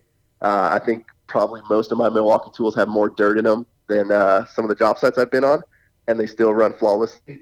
And to kind of the note that you had mentioned about wanting to keep something around for 15 years, up until about 2 weeks ago, Milwaukee's batteries haven't changed, whereas DeWalt has changed from their 40 volt to their – they've gone back and forth a few times, which completely makes the tool obsolete. Milwaukee's been the same all the way across the board. They just introduced their new – I believe it's the MXT line, which is just this crazy giant battery for running, giant chop saws. They make a giant light tower. I think they have a couple of different tools. They make like a power station, so it's essentially a generator to run all of your other tools off of a battery-powered box that they made. And up until that battery that they just introduced, everything across the board works on every single tool. So that was a big thing for me as well. I don't want to have to keep buying new batteries. Everybody that I work with has Milwaukee. So between 3 or 4 of us on a job site, some of us have enough charged batteries to get us through the day no matter what. And that's what I like. That's why I won't even buy a tool that doesn't have a Milwaukee battery on it, even if I really need it and want it and wish Milwaukee made it, because the second you introduce a new platform with a new battery, now there's a chance you're going to be stranded one day. You forgot the battery, you forgot the charger, or whatever it is. Ladies and gentlemen, welcome to the Tool Show. Hey, that's okay. By the way, the same principle applies to the Tesla Cybertruck. Yes. The whole other story. Joy. Yeah. Do you have feelings? The GM interior looks great. Thank you. Good night. Very nice. Oh, Ryan, I feel like we could go for another hour with you. Yeah, we got to have you back, brother. I would love it. Hey, you're down. You're down in San Diego. Why don't you drive up sometime? We're up by LAX, and we'll have beers after, and come hang out in the studio, and we'll do something with you here. Are you ever up this way? From time to time. It seems to be a lot of the good shops in the industry are up in that area, so we do tend to make the trip up there more than we go to shops down here for stuff. So you know, if you come up, you hit you can hit Banks, you can hit our the podcast studio here. Yeah, we can kill a couple birds with one stone. We'd love to have you. Well, I do think the 7.3 could use some Banks parts on it. Oh, yeah, see, you got my little plug-in right there. Quid pro quo, as they call that. No. Listen, he doesn't have to. If he comes, it's more important to get him into this studio right here, and then to have some beers, and then have a box full of Banks hardware. I mean, that might happen. If I go out to the truck and it's sitting in the bed, I won't complain. All right, I like it. We got you. All right, well, listen, Ryan, congrats on the success. I know that it's not without a lot of hard work. The channel's really fun to watch, I gotta say. And also your Instagram, @DMaxRhino, RYNO. I appreciate that. And if we could give a quick little plug to WorkForIt Apparel, Oh yeah, we didn't. Oh yeah, we forgot. Well, I was supposed to segue from the tattoos. Yeah, and I went into tools. So let's hit that up real quick. How did that start? What was the story with WorkForIt? So just to keep it brief, back when I first started my Instagram, I had just bought my brand new 2015 Silverado at the time, and I didn't have enough money for truck parts or anything like that. So I was basically posting stock truck pictures and pictures of me on the job site, and I started the hashtag WorkForIt because at the time I didn't have anything cool. I was working towards it, and I just saw that it kind of started getting used around and around, and I'm like, you know what? Like, it's just such a simple concept, but it's true. If there's anything you want in your life, you got to be willing to work for it. So at that point in 2014, we kind of spun it into an apparel line, and really my goal is to restore pride in blue-collar work. I know I could go super crazy deep in this, so I'll try and make it quick. We will have you back because we also talk about vocational ed and blue-collar workers all the time on this show. I'm a big proponent of that and shop classes and all that. So let's talk about that. That'd be a good reason for you to come back because we'd love to delve into that deeper. Well, we got some powerful voices in the community, from Mike Rowe to Jesse James to now Duramax Rhino, talking about blue-collar education. You don't have to go to Harvard. No. You just don't, and maybe you shouldn't. And in fact, you probably can make more money by not doing that, not being in debt either. So the trades. Straight out of high school, straight into the trades. Bought my first house at 20 years old, and good for you, brother. Zero school debt. So I'm happy, and then, like I said, I just want to restore pride in it. I know everybody's getting preached that it's not the way to go, and college is the only way to success, but that's not true at all. I've got a platform big enough now that I want to use responsibly and to kind of help promote. If that's the lifestyle you want, and you want to work with your hands, by all means, go for it. You can be very successful doing it. So we fully support that mission. Yeah, WorkForItApparel.com. If anybody wants to check it out, we'd be very honored. Are you guys on Instagram also? We are. It is at WorkForItApparel on Instagram. All right, and at DMax Rhino. So check them out and give them a little bit of the Truck Show podcast love, because I know you guys are out there and you're interested in supporting some pretty cool people, and we'd put Ryan on that list. Well, I appreciate that, guys. I appreciate everything you guys do. Awesome. Cool. All right, Ryan, we'll have definitely have a beer soon. Sounds good, man. You guys have a good one. All right, buddy. Talk to you soon. So see, Holman, I told you you'd like him. Yeah, no, he's awesome. Actually, I'm really interested in following up with him, especially on the blue-collar and vocational stuff. Yeah. I think it would be awesome. Dude, that was a pretty good episode 98. Yeah, see, look at this. I got a new truck. Well, I'm about to get a new truck. Two new trucks. One is a vapory truck. I think people are digging the fact that it's Lightning's getting a 66 Chevy. I want to see if that comes through. I mean, I gave you $1. Here's the deal. I got it. I want that $1 back if you don't get that truck. And I've got Sean's number in my phone now, and now we can conspire against you. Listen, I mean, unless he reneges, I'm not going to. I'm stoked. All right, I like it. If it runs, and he says it runs. Well, we have to take the show to his place, and you need to start it up and maybe take it around the block for the first time or something. I'll do it. All right. And so I got cred there potentially, but I think I lost a whole lot of cred with the Tesla thing. Yeah, you actually lost. If you notice, I have the black Sharpie out. I'm actually covering up the Lightning name. Well, listen, I didn't buy it yet. I just, it's a Kickstarter. I go, my hope is that it will be the Truck Show podcast with Dimning and Holman. All right, here's what else we have going on, and we totally forgot to mention this. Obviously, we're at episode 98. Guess what's around the corner? 100. I threw something up on our Instagram at Truck Show Podcast. I want to hear from you guys, either on our Instagram or truckshowpodcast@gmail.com, your favorite moment from the last 100 episodes. And preferably, because we have so little time, I'm going to ask you to work for us. If you can give us a timestamp, and if we can get enough of those, I'd like the top 10 moments of the last 100 episodes. I think you're asking for too much. I agree. I think you're going to hear somebody is going to help us. I love the fruitcake episode. Dude, we're just going to have to sit. By the way, the fruitcake episode is blowing the frick up on Instagram. Yeah. And I love it. I love that you guys love the fruitcake episode, but we need more than that. So please figure out. Shoot us a note, especially if you give us a timestamp, which episode, when it occurred, your favorite moments of the last 100 episodes, and we'd like to put those together as part of our 100th episode celebration. I think I'm going to tally them up, and we'll do a top 10 countdown. I like that. Yeah, I like that. I think that's what we do. All right. All right, well, that was it, man. Woo! Banner show right there. Yeah. Number 98. Down the drain. That 98 felt good, though. Yeah. I mean, I thought 97 was good, but 98. TruckShowPodcast@gmail.com. The Truck Show. Oh. All right, I'll remind you one more time. TruckShowPodcast@gmail.com, at TruckShowPodcast, or on Twitter at TruckPodcast. And hit us up on, the 5-star hotline. We haven't done that in forever. We have Know Your Notes, dude. We have so many Know Your Notes that are backed up. We have so many emails that are backed up. We have so many voicemails, but keep them coming. 657-205-6105. And we want to thank Nissan, without whom we would not be able to do this show. You guys at Nissan, thank you very, very much. If you guys are interested in a full-size truck, you've got to check out the Titan. And the time to get one is freaking now. Yeah, the 2019 is on sale. Yep, because the 2020s are coming.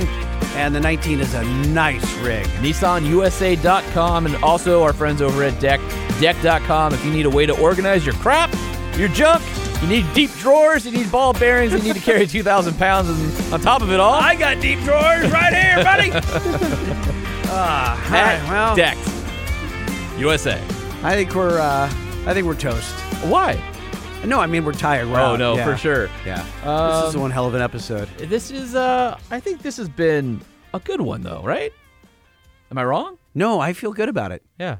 Well, our content was stellar. We had great guests today. Who knew that a dude with lasers in the background, a cat, a horrible porn stash, and a black cowboy hat would be so fantastic? Who knew that a guy that I've known for a bunch of years would be standing at the LA Auto Show and call us and say, gift you a truck. Lightning, I want to give you a truck. And you know why he did that?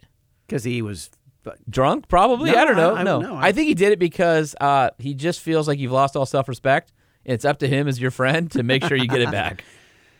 I don't know if this is going to help it any. I gave you $1 toward the cause, so I feel like, as your friend, I'm trying to help too. Yeah. That's it? You got nothing else? No, no, I feel like I'm out. I'm hoping it all comes to fruition.